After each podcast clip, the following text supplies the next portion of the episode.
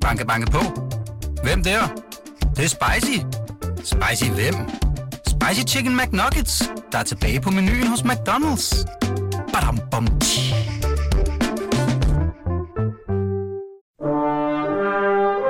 Du lytter til Radio 24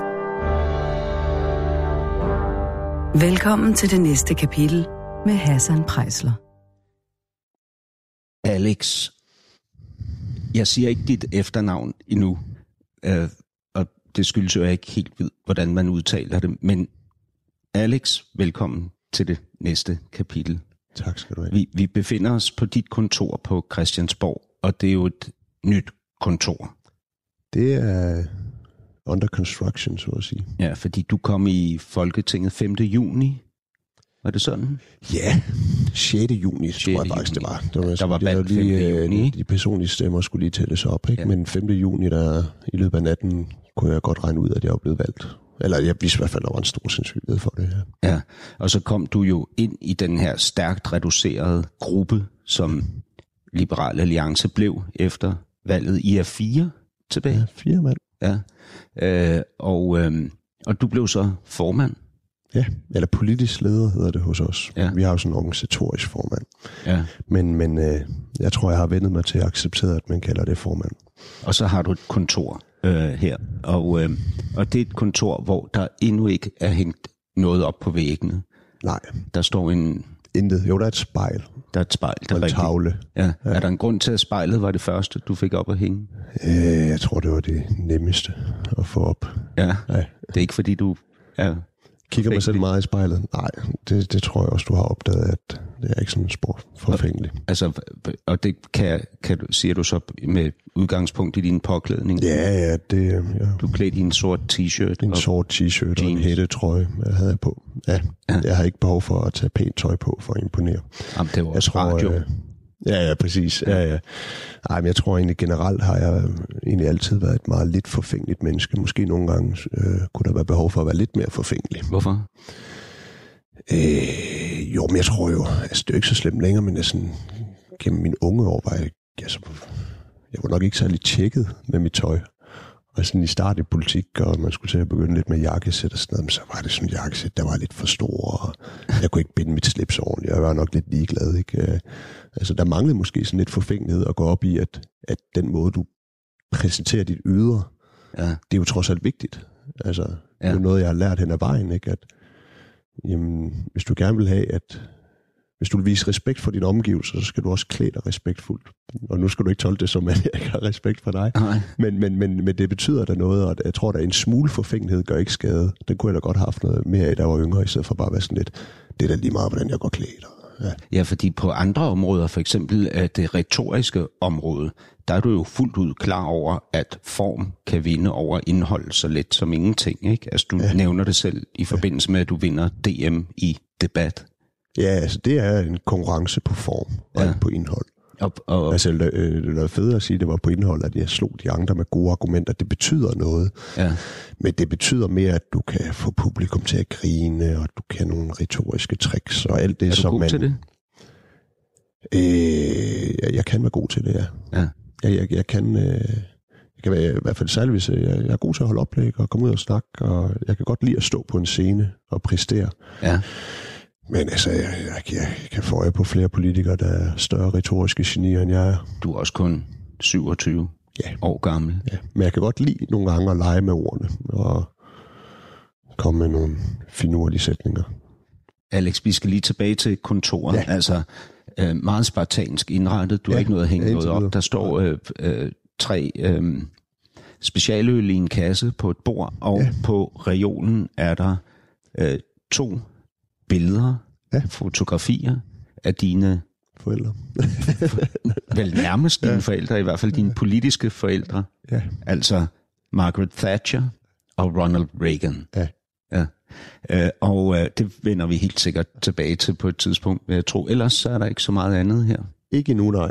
Nej. Det kommer. Jeg regner med, at der skal være noget kunst af en art på den ene væg. Hvad, hvad kommer det til at være for noget kunst? Ja, det bliver er det nok- guldalder, eller? Ja, jeg kan jo ikke påstå, at jeg har særlig meget forstand på kunst, så det bliver nok noget, jeg synes er pænt, og Jeg har sikkert nok øh, et par stykker med her fra vores sekretariat, da de kommer med op og sådan kan sætte mig fri fra tvivlens øh, forfærdelse i mit sind og sige, det er den der, du skal vælge.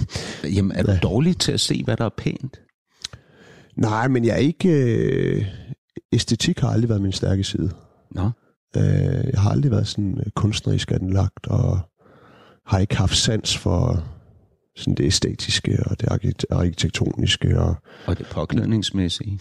øh, om jeg kan godt finde ud af at iklæde mig et, pænt øh, øh, skræddersyet jakkesæt og kombinere slips og farver. Og, Efterhånden. ja, efterhånden, ikke? Og det har da også hjulpet at have nogle kærester indimellem, der har fortalt, at øh, det der det er utjekket, og det der det er bedre. Ikke? Men, men jeg har det ikke fra naturens side. Jeg har heller ikke den der kreativitet som sådan. Altså, jeg er, ikke, øh, jeg er mere et praktisk menneske, end jeg er et øh, kreativt og æstetisk menneske. Så er vi tilbage til det med navnet. Ja. Øhm, Alex, nu prøver jeg. Ja. Van Opslag. Ja, altså, jeg udtaler det vandopslag. Van Opslag. Ja, men, men altså sådan, den rigtige udtale kender jeg faktisk ikke selv. Fordi det er jo egentlig oprindeligt flamsk. Min, ja. min fars familie er fra Belgien. De er så fra en fransktalende del af Belgien. Men navnet er oprindeligt fra den flamske del af Belgien. Ja. Og så har de jo tillagt en fransk udtale, så de siger vandopslag. Øh, men helt rigtigt er det jo flamsk, og så må det være noget i retning af van Opslag, vil jeg tro. Okay. En lille sjov øh, historie til det med efternavn. Jeg har altid fået at vide af min tante i Belgien, som er fransktalende, at det betød augmentation, opstigning, altså opslag, at det var sådan en opstigning, og det var jeg jo vældig stolt over. Jeg tænkte, det var jo fuld fønix, der rejser sig fra asken. Ikke? Øhm, og det stod jeg og gjorde mig lystig over en dag, i, da jeg boede i Odense. Mødte en hollænder på en bar, og så smed jeg mit tysingskort på bordet og siger, mit navn det betyder opstigning Ja. øh, på dit øh, sprog. Og så griner han og siger, no, it means stock room. Og så for første gang i mit liv Google Translator jeg var en opslag og finder ud af, at den tætteste oversættelse på det, det er opbevaringsrum. Og det var simpelthen hele min verden, der brød sammen et par dage, og så fandt jeg ud af, at det skulle da egentlig en meget sjov historie. Men har, har, har du følt, øhm, at du skulle stige op til noget stort? Øh, nej. Ikke Det er der jo mange af os, der har men- gået og men- tænkt som børn, ikke? men- at, at vi ligesom ikke var udlevet, at vi ikke, øh, hvad hedder det, at vi gik med et indre potentiale, som en eller anden dag ville blive foldet ud, og så ville vi til det ja. hele verden. Ikke? Jo, men jeg tror altid, øh, jeg har haft et behov for at præstere. Og det kommer nok også et behov for at få anerkendelse øh, inderst inde. Ikke? Men, men altså, som barn var det jo måske med, med sport, og sidenhen er det blevet lidt mere med politik. Ikke? Så jeg tror, Og det var er, karate for dig. ja, er særligt øh, karate, ja. Din far dyrkede karate.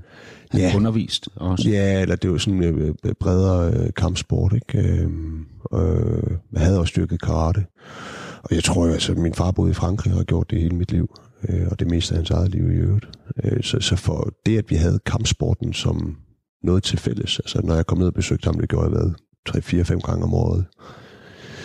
Indtil jeg var været en 5-16 år, så blev det lidt mindre. Men øh, der havde vi jo sådan to store fælles passioner. Det ene var sport, herunder kampsport, men også bare generelt at bevæge sig og komme ud og gå ture i bjergene og cykle. Og, Gjorde I det sammen? ja, rigtig meget. Ja, rigtig meget. Vi dyrkede meget sport og også meget kampsport sammen og tog til forskellige seminarer rundt omkring i, i Frankrig. Ikke? Og, øh, Sa- jeg havde, Samuel hed han, ja, din far. ja, så Og det vil var- han jo aldrig kalde sig. Han kaldet Sami, men, men Sami. Han hedder Samuel, ja. Okay, så en flamsk-belgisk far, der så Ja, Øh. belgisk-fransk vil han selv kalde det, men det er ikke helt nemt. fransk. Okay, Ja, og ja. som, som bor, har boet hele dit liv i Frankrig. Han er slagter Ja. og dyrker karate, og I har haft sporten som jeres, det der knyttede jer Ja, til hinanden. klart. Ja, det, det, det var med til at knytte sammen sport, og så øh, heavy metal musik faktisk. Nå, Øh, Hvor gammel er han?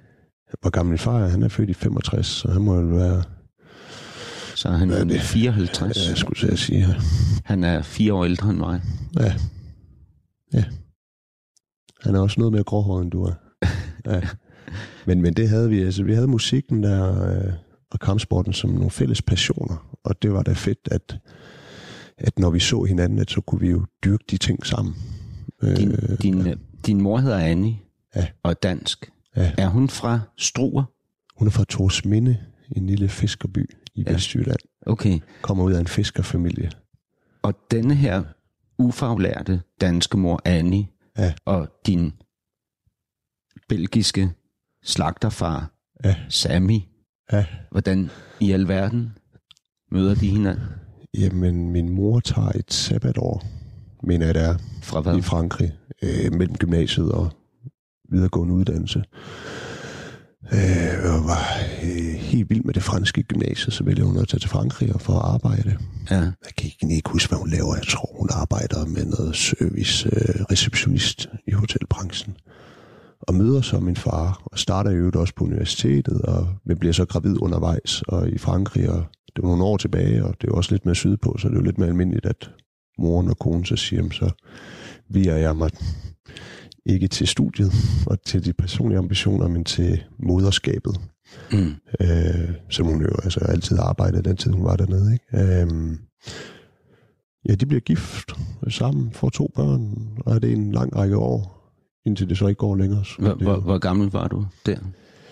Altså, da de går fra hinanden, Ja. øh, der var jeg fire eller fem, jeg tror, det var lige på grænsen til at fylde fem år, og så flytter min mor tilbage til Danmark. Mm. Øh, Med dig. Ja, med mig og min bror. Jeg havde en lille bror, som var, han havde så været tre år yngre, ikke? så han har været de der to år. Du siger, du havde, du har. Jeg har, Du har. undskyld, jeg, jeg Ja. ved ikke, hvorfor jeg talte Hvad hedder han? Han hedder Andy. Andy, Ja. Andy og Alex. Ja. Og Annie. Ja, og der var sådan en sjov tradition i min mors familie med, det, det skulle hedde noget med A, åbenbart. Min bedstefar på min mors side hedder Anders. Og han fik fem børn, og de hed alle sammen noget med A. Ja. Asger, Allan og Anker og Arly og Annie. Din ja. Bedstefar er jo et, en, et, et, ifølge din mor et forbillede for dig, fordi han var meget liberal, beskriver hun ham. som, Ja, eller jeg tror... og døde træt af staten.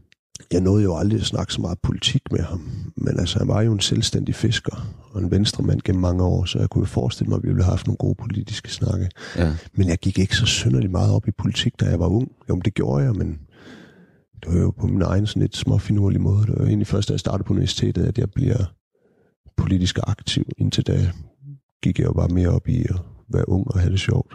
ja, bortset fra at du melder dig ind i Dansk Folkepartis Ungdom i 6. klasse. Ja, yeah. Ja, jeg tror faktisk egentlig, det var lidt senere, men det er sådan set også fuldstændig underordnet. Men, men der er jeg med i et halvt år eller sådan noget, og så fornyer jeg ikke mit kontingent, fordi jeg tænker, nå. Men jeg tror, det var omkring der, Mohammed-krisen, og det var sådan lidt... Øh, det ved ikke, jeg synes, det var sådan en måde at reagere i trods. Og... Ja. Men, men altså, der var der noget politisk der, ikke? Ja. Men, men det var ikke, altså, det var ikke noget seriøst. Altså, jeg meldte mig ind, og, og det var det, og så fik jeg et eller andet medlemsblad og en kop med Pia Kjærsgaard, og, og så var det ligesom det. Men, men jeg meldte mig ind, øh, og var bekymret for islam og frem og tilbage. Det synes jeg er lidt sjovt at se tilbage på nu, men, men øh, Men, ja. men, men altså, øhm, dine forældre møder hinanden, mens din mor er på øh, sabbat, overlov Ja, og, præcis, og på ja. rejse, og Ja. de bliver, møder hinanden og bliver smagsforelsket. Ja. smask forelsket, Ja. og, øh, og får meget hurtigt deres første barn, Ja. ja, jeg er ikke helt styr på kronologien, men jeg er relativt hurtigt, ja. som er dig. Ja, Og så siden din lillebror, og kort tid efter han kommer til verden, der går ægteskabet i opløsning. Din mor flytter til Danmark. Ja. Hvor, hvorfor går de fra hinanden? øh, det var fordi min far var hende utro. Okay, Ja, ja og øh, det fortalte han hende, og jeg tror egentlig, min mor var klar til at tilgive ham, men øh, mm, min far ønskede det ikke. Øh, han ønskede ikke at fastholde ægteskabet. ja, Ja. ja, jeg tror lidt, han så det sådan... Ja, det, det, han øh, ønskede ikke at tage imod hendes tilgivelse. Har du, Og det, det må han jo have haft sin årsag til. har du talt med ham om det? Øh, ja, det har vi dem. Det har, det, har, det har bare aldrig været noget, der har fyldt særlig meget for mig. Altså, jeg har aldrig været sur på min far, eller været sur på min mor for det. Altså, jeg kan jo ikke huske en tid, hvor de var sammen. Så jeg har ingen Du, minder har fra... været, du var 4-5 år. Ja, jeg Ja. har ingen minder fra de første fem år i mit liv. Altså jo, jeg har sådan nogle ting, jeg tror, der har nogle ting, der måske har haft en i gåseøjne traumatiserende øh, effekt på mig. Altså jeg kan huske, at min farfar dør, og vi ser hans øh, lig på sygehuset. Det er en af de få minder, jeg har fra. Det var lige inden vi flyttede til Danmark. Fra Frankrig. Ja, altså det er en af de få, få minder, jeg har. Men generelt de første 7-8 år i mit liv, altså jeg, Men jeg hvad for, næsten en, ingen minder. Altså, hvad for en fortælling er du og din lillebror bror er blevet præsenteret for om, i forhold til, at, at de gik fra at, hinanden. at I så, I skulle til at gå fra at se jeres far hver dag, til at se ham nogle gange om året? aner det ikke. Jeg kan jo ikke huske det selv jo. Ja. Jeg ved ikke, hvad man har fortalt en femårig dreng. Det har jeg faktisk aldrig spurgt min mor, så det, det har aldrig været noget, der har spøgt i mit hoved, fordi det var nok bare sådan, det var for mig. Altså, så han, han gled bare ud af jeres liv og blev så en feriefar? Ja, og jeg tror, altså, jeg kan jo som sagt ikke selv huske det, men når jeg snakker med min mor om det, fordi vi har altid, jeg har altid sådan snakket meget åbenhjertigt om tingene med min mor. Ja. Øhm, jeg du tror, siger om din mor, at hun har gået rigtig meget til psykolog på grund af sin barndom, som hvis det ikke var den bedste barndom, og derfor Ej, har hun altid været god til Ja, hun har altid været god til at få sætte ord på sine følelser og forklare, hvordan hendes, øh, nogle ting, der har været svært i hendes liv, har påvirket hende ja. den dag i dag. Og det har jo, jeg tror, det har givet mig en nysgerrighed og en interesse på, øh, hvordan man altså hvordan mennesker øh, takler udfordringer i tilværelsen. Altså, det er sådan, hvordan du takler udfordringer i tilværelsen også? Ja, men også øh, mennesker omkring mig, og de mennesker, jeg holder af. Altså, ja. jeg, synes, jeg synes, det er jo interessant, hvordan barndom påvirker en resten af livet. Ja, det synes jeg også. Øh, altså, jeg synes, jeg synes, det er interessant, øh, og jeg, når, når jeg har haft det, selv haft det svært i livet, som man jo har indimellem, så har jeg altid været meget sådan nysgerrig på at forstå, hvad det kommer af. Altså, øh, uden at, at det havner i sådan noget ukonstruktivt krubleri, men, men altså sådan prøver at forstå mine følelser. Og hvis jeg først forstår mine følelser, så føler jeg også et eller andet sted, så, så har jeg jo rationaliseret dem på en måde. Mm. Så har jeg kontrol over dem, eller så forstår jeg dem, så giver de mening. Mm. Hvordan har du det indtil, at du forstår og kan rationalisere dine følelser? Øh, frustreret. Ja. ja. Altså jeg synes, det er en frustrerende proces, hvis det er, at jeg går og bruger min energi på at være øh, bitter, eller ked af det, eller frustreret, øh, og ikke kan forstå, hvorfor jeg har det sådan, eller endnu værre, hvis jeg godt kan forstå det, men jeg kan lægge det fra mig. Ja. Øh, men, men det er noget, jeg er blevet bedre til, både at det glå på nogle ting, men, men også bare acceptere, hvis der er nogle perioder, hvor øh, tingene, at man ikke har den tro på tingene. Så altså, indimellem man går man jo rundt og er øh, modløs, og ikke rigtig tror på, at tingene går godt. Altså der er blevet, med, med tiden har jeg bare fået sådan lidt, jeg ved, at det, det er en periode, ja. det er en midlertidig tilstand, og den behøver ikke at dyrke, forstå eller bekæmpe. Den går væk af sig selv. Men når nu du, ja. øhm, du har jo beskrevet, at du dels har lidt af præstationsangst ja. og selvværdsproblemer. Ja, helt klart. Øh, ja. øhm, men, men når nu du så ligesom, altså via din mor har fået øh, en indsigt og redskaber og sådan noget til at beskæftige dig med de ting i dig ja. selv, øh, Nej, vil du, lad mig spørge på en anden måde. Du, Alex Vanopslag. Ja, Vanopslag. Bedre. Ja, ja det er en fantastisk fremgang. Ja. Ja, du, Alex, du, øh, du mødte også en kvinde, som din far mødte din mor. Ja. Ditte. Ja. Og I fandt meget hurtigt sammen. Ja. Og fik næsten lige så hurtigt ja. et barn. Ja, øh, så hurtigt gik det heller ikke, men det gik nok hurtigere, end, øh, end øh, det havde gjort, hvis det hele havde været planlagt. Ja. Og I er ikke sammen længere? Nej. Med al din indsigt via din mor, og ja. fordi du er gået til psykolog, og fordi du interesserer dig for sammenhængen mellem, hvordan du er, ja. og din barndom, ja. vil du så sige, at du har gentaget et mønster? Ja, det er sjovt. Der er faktisk et par stykker, der har spurgt mig om det der. Og, Hvem har spurgt? Altså folk tæt på Nå, det? ja, men det er jo bare, altså, når man snakker om tingene, ikke? Øh, ja. at der er der noget, øh, at der er der i hvert fald nogle, altså jeg har ikke været øh, min daværende kæreste, utro, det var ikke sådan, at vi var ikke sammen i, altså min, mine forældre var jo gift i mange år, i 11 eller 12 år, tror jeg ikke. Altså, mm.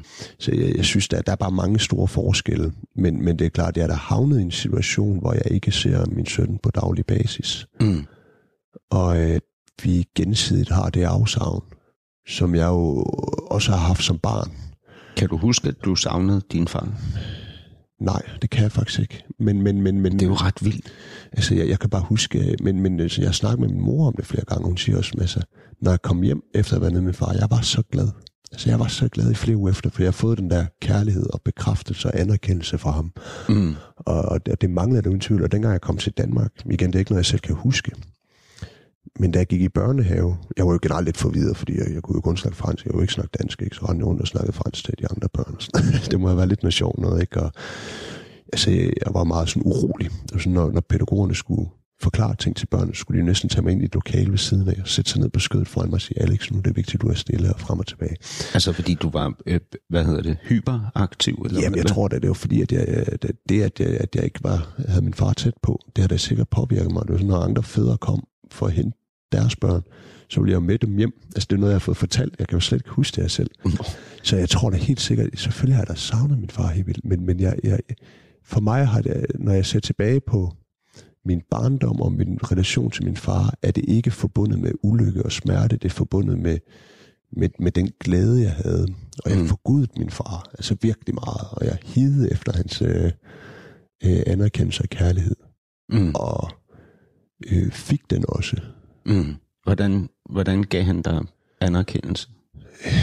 Ja, hvordan gjorde han det? Det ved jeg sgu ikke. Altså, han, han var... Øh, øh, det gjorde han bare. Altså, jeg ved ikke rigtig, hvordan jeg skal sige. Både ekspressivt, altså ved at sige ting, ikke? Men Altså roste han dig, når I besteg et bjerg, eller var ude til ja, en nej, men det, jeg ved ikke, jeg kunne jo bare mærke, at han var stolt af mig. Jeg kunne mærke, at han elskede mig. Men, men min Ja. far er jo også meget, han er også meget sådan... altså en naturlig autoritet. Ja, Ved, ved, meget maskulin. Ja, det var han helt klart. Mindre i dag, men det, jeg tror, han har fundet fred i sin sjæl og behøver ikke at have så maskulint et udtryk til, øh, længere. Men, men ja, helt klart. Hvordan var hans udtryk?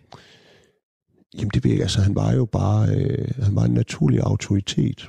Og, Mm. og i de omgangskredse, han kom i, var han jo altså, en naturlig leder. Mm. Og en, øh, altså en, en dominerende person, men også en, man kunne, jeg kunne jo mærke, altså de få gange, hvor jeg kom på kant med ham, jeg skal sige, ikke? Altså det var en, øh, øh, det svært, der er jo bare nogle personer, der har den der naturlige aura, altså Mm. øh, omkring sig at være en autoritet, og som kan gøre stor følelsesmæssig skade på folk ved at afvise dem. Men Mm. de ikke selv er bevidste om øh, deres aura og deres udtryk. Jeg synes, det er svært at sætte ord på. Nå, men jeg, Men- men, jeg tror men jeg- godt, jeg forstår. Ja, og jeg ved, jeg ved selv præcis, hvad jeg mener. Ja. Fordi, altså, jeg kan da huske, hvordan at jeg kunne få helt ondt i maven, hvis min far, altså han var jo på nogle mange måder upædagogisk. Altså, Hvordan det? jamen hvis det var, at vi, hvis vi synes noget var hårdt, eller klynket over noget, så gjorde han jo nej af det. Det er da det værste, du kan gøre over for børn, ikke? For mig var det ikke så slemt, fordi at jeg var generelt en, en, en glad dreng, når jeg var sammen med ham. Men, men det var værre for, for min bror, altså han var hård ved min, min bror, ikke? Mm. Øhm, og de få gange, hvor jeg oplevede afvisning fra min far, kunne jeg mærke, hvordan det gjorde ondt. Og jeg tror, det var, fordi han havde den der naturlige autoritet over sig. Men selvfølgelig også, fordi han var min far jo. Altså. Øhm, Hvad med kærlighed? Du siger, at han var god til at give anerkendelse. Men hvad, hvad med kærlighed? Kunne han, kunne han sige til dig, at han, siger han til dig, at han elsker dig? ja, det gjorde han meget, som, da vi var børn. Ja, det Gjorde gjorde han hver gang, og han sendte jo postkort hele tiden, ikke? hvor han skrev, at, hvor meget han savnede os. Og, øh, han, han var meget, han, han, altså, han, han sætter meget ord på, altså det er ikke, han giver udtryk for sin kærlighed, ja. Mm. Men, men det er ikke sådan, det er ikke sådan, der kommer sådan dybsindige følelser. Nej. Altså, jeg vil sige, min mor har jo for eksempel, altså, jeg tror, det er meget få gange, min mor har sagt til mig, at hun elsker mig. Til gengæld har jeg haft nogle dybe snakke med min mor, som har været sådan meget personlige, og Altså om jeres relation? ja, om, om Ja. ja. livet generelt, og, og frem og tilbage. Ikke? Så, så det er jo en helt anden følelsesmæssig dybde. Ja. Men, men min fars kærlighed var bare ekspressiv og stærk, og jeg tror, det var den kvæg hans natur. Og jeg ville ønske, at jeg kunne sætte ord på på en måde, så det var klart og tydeligt for enhver, hvad jeg mener. Ja, for dig. Klart jeg, jeg, ja, men jeg ved godt, hvad jeg mener. Ja. Ja. Jeg har bare svært ved at forklare det. Hvad hvis du skulle forklare ham det? Hvis nu, altså nu er han jo ikke så gammel, han er fire år Ah, ældre end mig, men, ja. men altså, hvis nu der opstod et behov for, at du, kunne, at du skulle forklare ham, hvad han havde betydet for dig, og hvorfor, hvad vil du så sige til ham? Jamen, det er sgu et godt spørgsmål. Jeg tror godt, han ved det. Men øh, han ved, altså, vi, vi har egentlig, i hvert fald gennem hele min barndom, havde vi et meget særligt bånd. Det bånd er der ikke så meget længere. Og, øh, men, men vi havde det, et særligt bånd, og det tror jeg godt, han ved. Og jeg, men, men hvis jeg skulle sige noget til ham, så, så ville det være, at øh, den øh, anerkendelse, han som far, eller den kærlighed, betingelsesløse kærlighed, han kunne give til sine børn, den var utrolig vigtig. Men det, Og, og den var måske ikke betingelsesløs nok over for min bror især. Og den var det måske ikke over for mig. Jeg levede bare op til betingelserne. Altså, han, han var, altså, han, og han, hvad, hvad var betingelserne?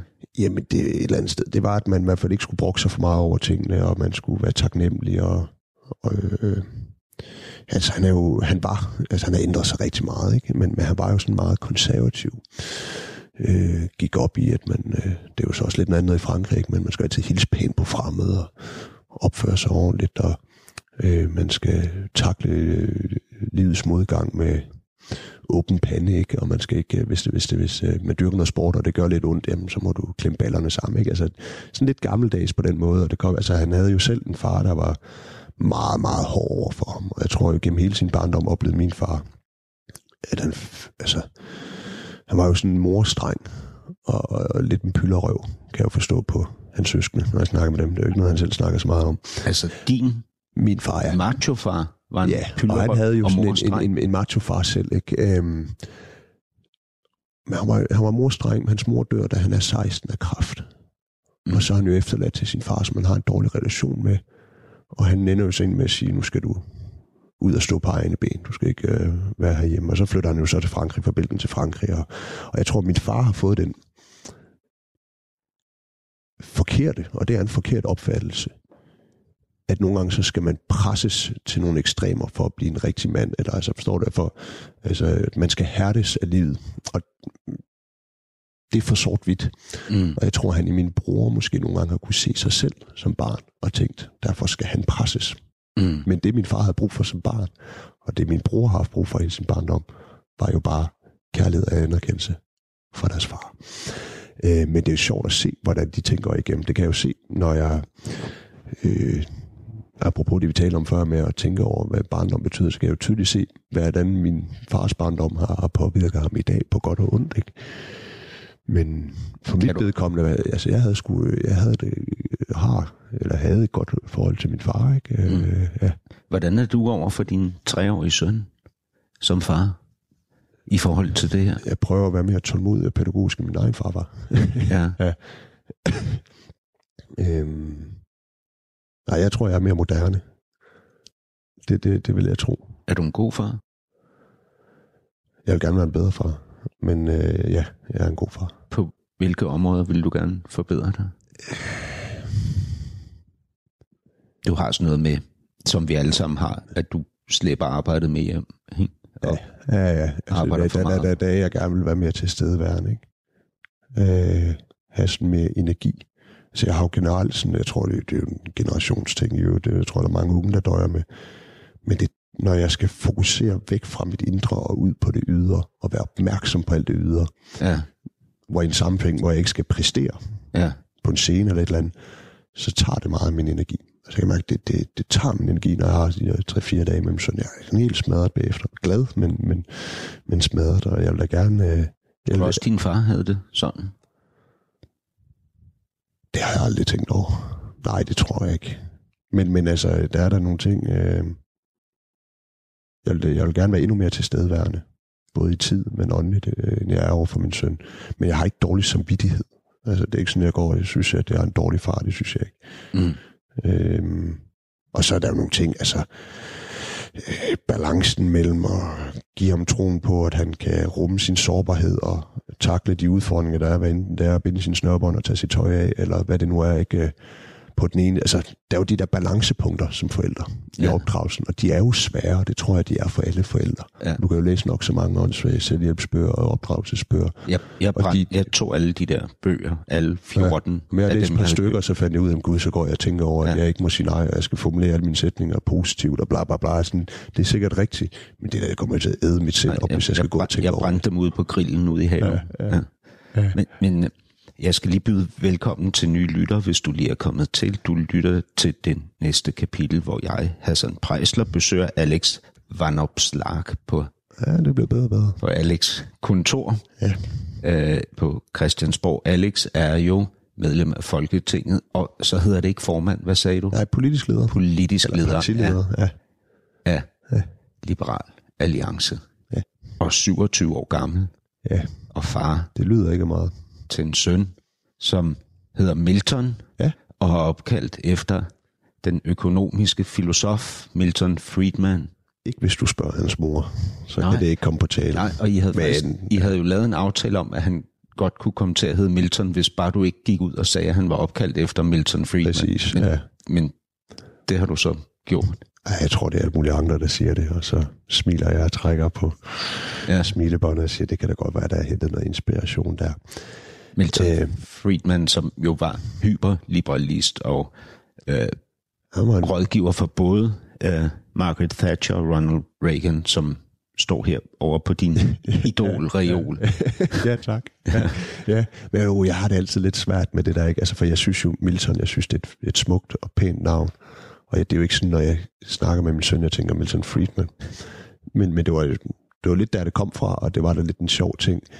Men jeg vil være ked af det, hvis der er folk, der efterlades med det indtryk, at jeg er sådan en liberal freak, der går så meget op i politik, at jeg skal til at døbe mine børn efter øh, politiske idoler. Øh, så det er først og fremmest, fordi det er et pænt navn, og Men kunne du Så er der jo historie. din, hvis du, du har jo rig mulighed for at få flere børn ja. som 27-årig, kunne du finde på at kalde dem øh, de næste to for Ronald og Margrethe? Ja. nej, Nej. nej, jeg synes simpelthen ikke, det jeg synes ikke, at Ronald er et særligt pænt navn. Nå. Ikke på dansk. Ronald, det lyder da meget fedt. Nej, det, øhm, Lad os tale lidt jeg. om din mor. Vi har talt ret ja. Meget om din far. Ja. Din mor er ufaglært, kommer tilbage til Danmark med jer to, mm. og I flytter til Struer. ja, Lemvig først faktisk. Lemvig. Ja, Og og så til Struer, da hun møder sin øh, nuværende mand. Øh, som Jørgen. Ja, Jørgen, ja. Ja. Ja. Øhm, og det, Jørgen har jo så været din stefar. Ja, Ja. ja. Og jeg plejer jo, når jeg siger mine forældre, så mener jeg faktisk ham og min mor. Altså min Ja. far er min far, og det er jeg glad for og stolt over, men, men mine forældre, det er min mor og hendes mand. Altså det er dem, der ligesom har... For, fortæl mig noget om din mor, Annie. I har, når, når du bliver spurgt Ja. i interviews, hvem dit største idol er, så siger du ikke Milton Friedman, eller Ronald Reagan, eller Mar- Margaret Thatcher, eller ikke engang Henrik Dahl. Du siger, min mor, Annie. Ja, det Hvorfor? næsten helt åndssvagt, ikke? Gør det? Ja, det ved jeg ikke. Det bliver også meget sådan morfokuseret, men... Øh, Må, må, må Jamen, man altså, ikke det? Ly- øh, kommer det til at lyde, som om du er mors dreng, når du siger det, eller hvad tænker ja, det, det gør det da, men, men, og det gør måske egentlig ikke noget, men, men Jeg det tænker bliver... bare, at I har, ja, I har et tæt forhold. Jamen, det, det, altså, vi har i hvert fald et forhold, hvor vi er gode til at snakke. Ja. Altså, øh, Hvad er det for en opvækst, hun har haft, som har gjort, at hun gik så meget til psykolog for at at ting? ja, nu skal man jo... Jo, det tror jeg godt. Det, Og det er altid... mm, Hun er også øh, født i 65. Ja. Så, 54. Ja. Øh, ja, altså, jeg synes jo, det er altid lidt underligt at sidde og snakke om, øh, om sine forældre på den måde, fordi de, de, de har jo ikke valgt et, et offentligt liv, som jeg har. Nej, Øh, men det, det behøver vi heller ikke at gå i nej, altså, med, men, men der var, der var, altså, hun havde en, en mor, der var meget alkoholiseret. Okay, og du, ja. du har kaldt det omsorg, omsorgssvigt tidligere, ikke? Altså det, det, som hun har udtrykt i Ja, forhold det, til det, sin det, det, det, det er i fald noget af det, hun også selv har, har givet udtryk for, ja. Øh, ja. Øhm, jeg- jeg har sådan noget med, altså jeg, jeg synes på mange områder, at jeg har haft en fucked up barndom. Ja. Det tror jeg, lytter mit program godt er klar over efterhånden. Der er i hvert fald en del, der skriver, at jeg skal se at komme videre. ja. Øh, men, øh, men jeg har sådan noget med i forhold til min 9-årige datter, at jeg har ikke på noget tidspunkt talt med hende på den måde om min barndom. Altså hun finder ud af det en dag. ja altså, hun er også kun ni, ikke? jo, Altså med al respekt, men ja. Hver ting har sin tid, ikke? Ja, men jeg tænker, I, I blev jo, du i hvert fald, jeg ved ikke med din bror, men du blev jo ret hurtigt sat ind i det omkring Ja, jeg hendes barndom. men, men jeg vil skyde på, at jeg havde været i hvert fald en 13-14 år, inden vi begyndte at have den type snakke. Hvor, hvorfor tror du, hun tog det op med dig? Fordi jeg var nysgerrig. Altså, jeg har altid været nysgerrig på min, min families historie. Ja. Også på min fars side altid været meget nysgerrig på, hvad er det egentlig, hvad, hvad, hvad, hvad er familiens historie? Ja, Øh, og den nysgerrighed, tror jeg da... Altså, lad mig formulere på en anden måde. Jeg håber da, at min søn også bliver nysgerrig på sin families historie. ja. At man går op i det. Altså, det, sy- det synes jeg, der er en vigtig ting, ligesom det er vigtigt, at man går op i, hvad er det for et samfund, man er i. Nu er det ikke, fordi det hele skal til at være politisk, Mm. men, men det synes jeg, der er en god ting. Og, og det havde vi nogle, nogle snakker om løbende, og, det, og jeg, jeg tror, det har gjort mig klogere og mere nuanceret på, på tingene, og gjort mig bedre i stand til at takle nogle af livets udfordringer, og knyttet nogle bånd med min mor. Og, så jeg har det ikke sådan, jeg synes ikke, jeg havde en, en fucked up op, opvækst, men der var der selvfølgelig nogle ting, der var særligt kvært. Min, min far var, var langt væk, og øhm, jeg tror jo, altså, det, da min mor bliver, bliver gift med, med, med sin mand, øh, min, min, min papfar, der, der havde, han havde en datter i forvejen, som var på mit alder, der var to måneders forskel og sådan noget, ikke? Og jeg var så misundelig på hende, og mente, at hun blev forkælet og øh, fik mere, end jeg gjorde, og frem og tilbage. Altså sådan ting der, men det er jo ikke en, en fucked up opvækst. Jeg synes, jeg har haft en meget almindelig, jævn, måske grænsende til kedelig opvækst. Det er sjovt, ja. det der ord kedelig, det bruger du ofte om dig selv? Jeg har brugt det i nogle politiske kampagner, men det har været sådan med en ironisk øh, distance måske. Ja, men også i interviews, så har du sagt, at i virkeligheden, så er jeg bare et meget kedeligt menneske. Har jeg sagt det? Ja, Nå. og du siger det ja. også i forhold til, altså rent praktisk siger du det i forhold til, jamen jeg er jo sådan en, der bare altid siger, beskær, beskær, beskær. Jeg tror, jeg har brugt, altså jeg har framet mig selv som kedelig i mange debatter i politisk øje med, fordi jeg synes, at det var en sjov og alternativ måde at sige, men jeg kommer ikke her og vil bruge alle dine penge. Jeg har ikke alle mulige vilde visioner om, hvordan du skal leve dit liv. Jeg er rimelig kedelig. Jeg vil bare sænke nogle skatter ja. og sikre en mere effektiv offentlig sektor. Men, og men det er det, et retorisk greb for ja, at Og, og fundamentalt, ja. jeg vil næsten kalde det en løgn, ikke? fordi du jo, Nej, ja. altså som ung er du en anarkistisk politisk oprører. Altså, du, når du ja. går ind i tingene, så er det altså blandt andet i ungdomsafdelingerne, ikke? så er det full-blown, ja. og det med foragt for moderpartiet, som du ja. mener alle sammen er øh, benknævende levebrøds politikere og hyklere, kalder du dem. Ikke? Ja, der var, altså, der, var, der var fart over feltet de ja, år der, ikke? Altså Liberal Alliance. Ungdom. Øh, ja, ja, altså ja. deres øh, øh, Nå, politiske ja. ledere, deres, øh, hvad hedder det, folketingsgruppe, ikke, kalder du hyklere, Jamen, det og du er i fuldblåen oprør, ikke? Ja, ja, og det var faktisk meget sjovt, øh, eller sjovt. Jo, det er, det, er sgu, det er faktisk lidt sjovt at tænke på, at i dag er politisk ledet parti og har en god relation, og har i, i længere tid haft en god relation til dem, der, der sad og sidder i folketingsgruppen. Men, men da jeg kom ind som ungdomsformand, er jeg jo ofte ude at kritisere Anders Samuelsen og partiet, og dengang begyndte man også lancere tankerne om at gå i regering, og jeg tror, det er måske der, jeg kalder dem hyklere, og siger, hvad er det for noget? Mm. Det er da slet ikke det, vi er blevet skabt på som parti.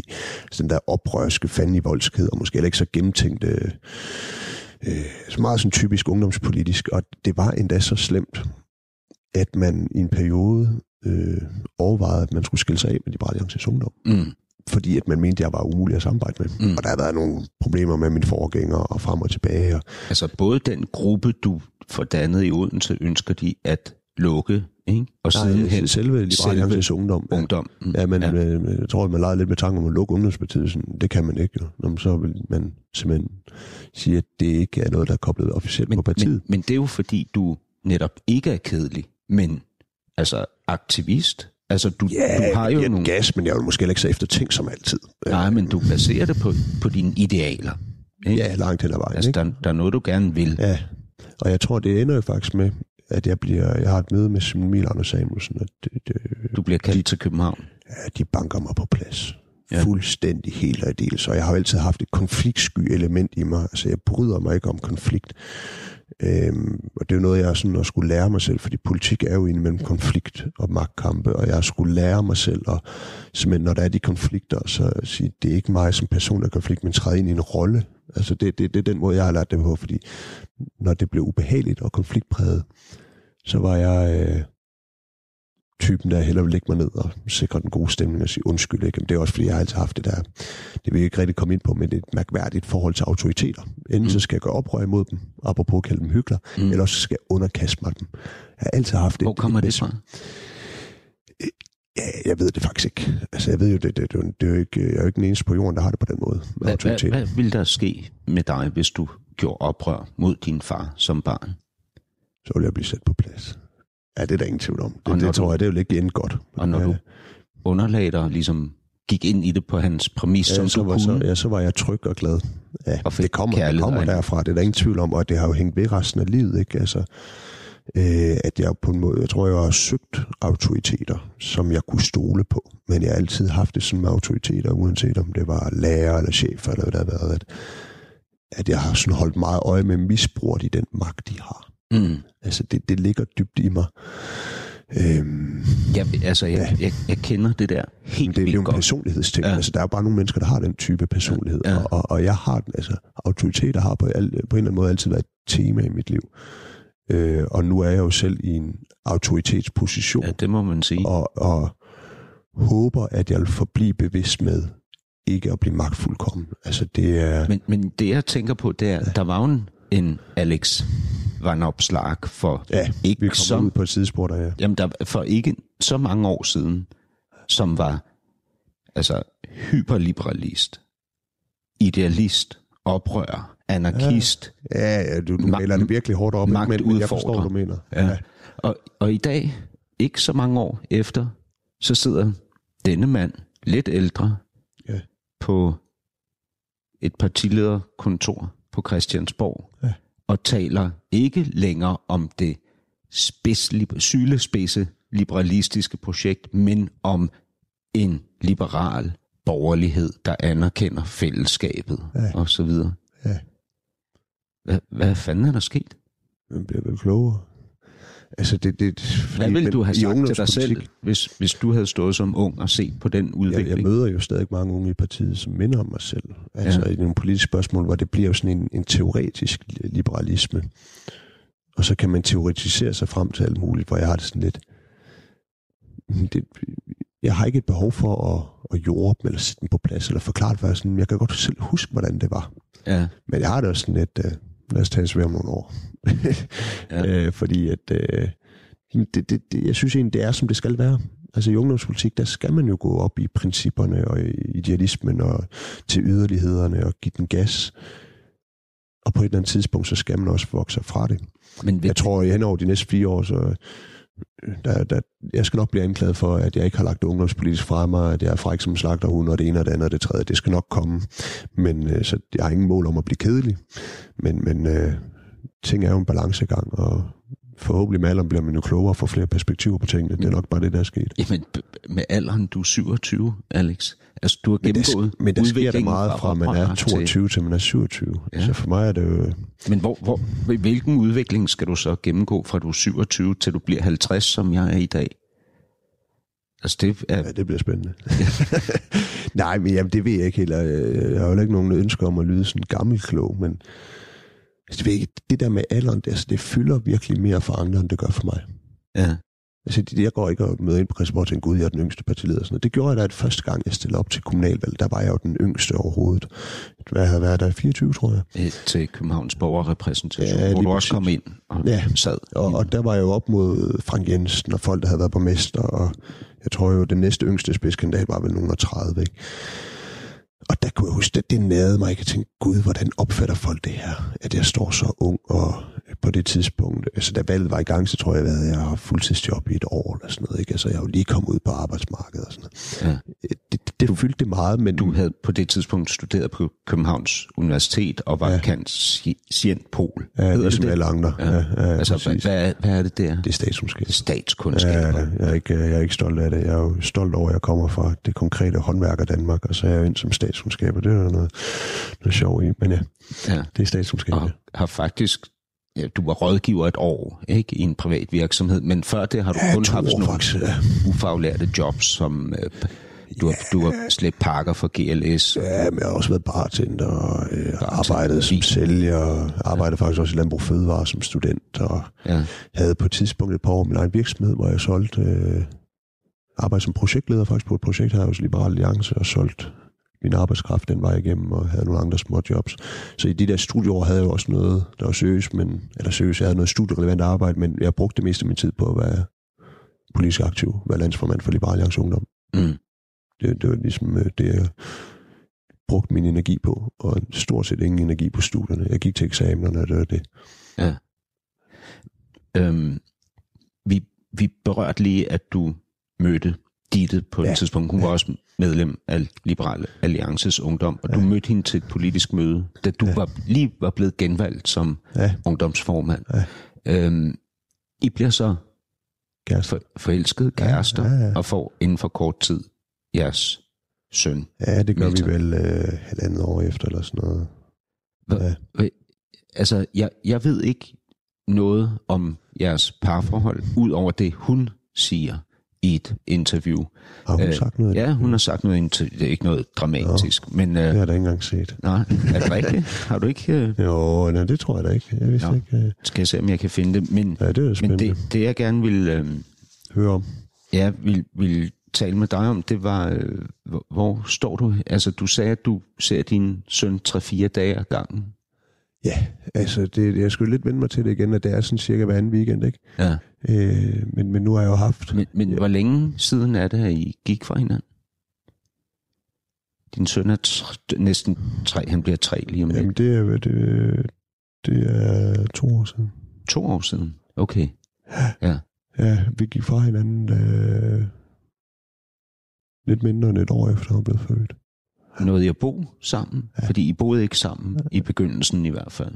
Din, din Ja, vi, vi ekskæreste har sagt, at hun var øh, ret nervøs for, hvordan din mor, din mor, ville håntere det.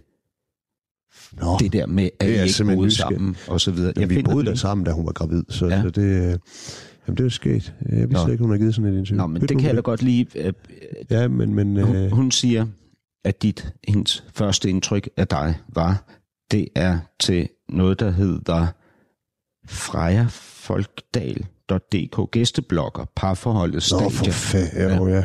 Ja, ja, nu er jeg med, så jeg skulle nu lave sådan en klog en. ikke? Der, Ditte, hun siger, at du var, øh, hvad hedder det, at, at hun troede i udgangspunktet, at du var den kedelige politiske type, der ikke havde set så meget andet af verden end gymnasiet og sit studie på Ja, men det statskundskab. er der mange, der tror lige, når de møder mig. Det Men fint nok. det har han heldigvis. Jeg har ekstrabladet ødelagt den illusion.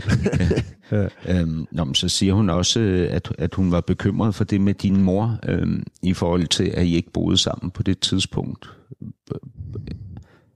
Da, I mødte, da, I, da hun blev gravid, eller hvad ved jeg. Men ja, anyway, altså, det, min, min, min mor synes da ikke, øh, hun vil reagere som forældre vel flest og sige, øh, hey, hov, er I ikke lidt unge til det, og skal I ikke lige være færdig med studier og frem og tilbage. Ja. Så, så hun, hun var da skeptisk, men som alle andre bedsteforældre og forældre, så bliver man jo glad, når, når, når først der er en, øh, en, øh, et nyt medlem af familien. ja, Så, så jeg synes jo egentlig, det var jo en meget... Øhm, ja, det var, jo, det, det var jo bare, som det var. Altså, men men, øh, men i det stedet ikke, for ligesom at væve rundt i det, det, det jeg gerne, ja. Ja. fordi jeg sidder og fedter med ja, tingene, ja, det jeg jeg godt være, gerne du vil, ind på noget, du skal Ja, spørge. det jeg gerne vil spørge dig om, det er, at du, ja. Du bliver far som 24-årig, Ja. og skilt som 25-årig, og ser din søn hver anden weekend. H- Ja. Hvordan i alverden har det været?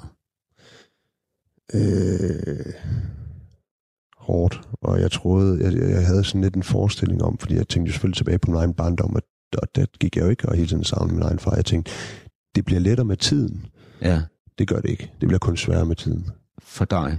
Ja, ja, jeg kan mærke, altså, nu har jeg jo lige haft, øh, jeg flyttede jo mere eller mindre til Jylland, da jeg skulle føre valgkamp, jeg stillede op over i Vestjylland, så der så jeg ham jo meget. Og så har der været en lang sommerferie, og jeg har set ham meget. Så nu skal jeg til at vende mig til det her med, at der går de der, nogle gange går der en uge, men så går der jo de der 10 dage imellem, Hvor, ikke? hvor bor han i Silkeborg med sin mor. med sin mor? Ja, øh, og det kan man, altså snart er gået end de der 5-6 dage, så, så, så, så er det hårdt. ja. Øhm, og da vi gik fra hinanden, og det havde det en film, at vi gik fra hinanden, fordi det, det fungerede sgu bare ikke. Hvorfor ikke? Fra, fra, fra dit perspektiv, altså for dit vedkommende, hvad var det i dig, der ikke fungerede? Ved du det? Øhm, jeg tror simpelthen, altså, vi var dårlige forældre sammen. Eller, vi var ikke dårlige forældre over for vores søn, men, men vi, var, vi var dårlige til at samarbejde som forældre dengang. Var I uenige om tingene? Nej, jeg tror bare, vi havde for forskellige forventninger. Altså, jeg tror, Hvad forventede du? jeg tror, at hun forventede i hvert fald, at det sekund, at Milton kom til verden, jamen så ville jeg jo lige pludselig gå lange ture hver søndag og komme hjem kl. 16 i stedet for kl. 20, og jeg havde nok lidt en forståelse af sådan et... Øh, altså, jeg, prioriterede mine karrieremuligheder højt. Altså, at, øh, både politisk og i forhold til, til mit arbejde i konsulentverdenen, ikke? Øhm, altså, jeg var ikke... de fejl, jeg lavede, var, at jeg ikke var opmærksom og tilstedeværende nok, og jeg var ikke... Øh, min commitment var bare ikke særlig stor, og det kunne hun mærke. Ja. Og jeg tror, altså, ja. Og så var der nogle ting, og det er der ingen grund til, at jeg skal sidde. Altså, der, der, der skal to til tango, både for at danse den og ødelægge den. Ja, men, men Øh, og- Ditte, Ditte er jo ikke her til at forsvare sig, så vi må Ja, hellere blive over Jeg tror hos dig. lige præcis, ikke? Og der er selvfølgelig nogle ting hos hende, og som hun også er enig i. Jeg tror, altså, havde det været i dag, så tror jeg egentlig, vi var blevet sammen. Der været en anden øh, modenhed, ikke? Og hun har også kunne... For mig var det jo et wake-up call, det at vi sidder hjemme i min sofa, eller i vores sofa, og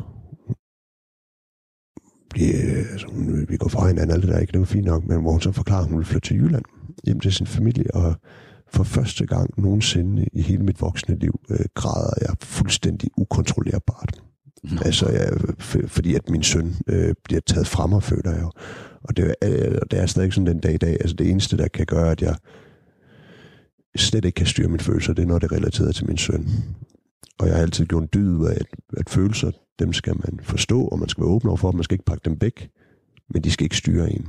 Men med min søn, altså, det var en helt forfærdelig smerte, og jeg tror, at på det tidspunkt gik der bare en eller anden øh, erkendelse op for mig, hvor fantastisk privilegeret jeg var over at være far til ham. Og det var først derfra, at jeg committede mig til faderskabet. Og det er jo også noget, vi har snakket om sammen siden, at, at hun har jo kunne mærke en helt anden forskel. Og, og, det, det, og det var der en af grundene til, det. Ja, Altså, at, at, at jeg påtog mig farrollen på en helt anden måde, end jeg ja. Gjorde de første seks måneder. Altså jeg var... For mig har det været en langsom revolution. Jeg tror, de, de fleste fædre oplever fra dag et af, at deres liv bliver ændret. ikke, ikke mig. Nej, Jo, jeg- jeg- men- følelsesmæssigt, Ja. men praktisk ændrede det sig for Ja. mig det, fra den dag, jeg flyttede over i min lejlighed, og kun havde min datter hver anden uge, der begyndte jeg at steppe op. Og, Ja. Men for mig var det følelsesmæssigt tog det også længere tid for mig. Ja. Det, det er underligt at se tilbage på nu. ja. Men, men øh, øh, altså, ja, det, det, det, det, det er forklaring fra min side af. Der er selvfølgelig Så mere. du har lige kørt valg, ført valgkamp i Jylland, og så har du tilbragt en Ja, lang nu har jeg. sommerferie Ja, med din søn. ja, Er ja, I så sammen alle tre? ja, nogle gange er vi, andre gange Ja. er vi ikke. Altså, vi har, jeg har et rigtig godt forhold til min, øh, til min ekskæreste. Men, vi kommer rigtig godt ud af det sammen. Og, Og så er du så kommet tilbage her til, og Ja. ja. skal vente dig til at se din søn hver anden weekend. Tre, fire dage. Ja. Hvor- hvor- Hvordan er det? Øh, det er sjovt, du spørger, fordi at... Øh, jeg begynder at blive mere og mere overbevist om, at, at, at, at det skal vi jo finde en løsning på. Og jeg snakker, det er lidt underligt at sidde og sige i radioen, ikke? men jeg snakker med min, min ekskæreste om, øh, om de ikke skal flytte tættere på herover, eller om jeg skal købe noget derover. Men, ja. Men det laver jeg jo ikke om på, at, at jeg har min hverdag her, kvæg mit politiske arbejde.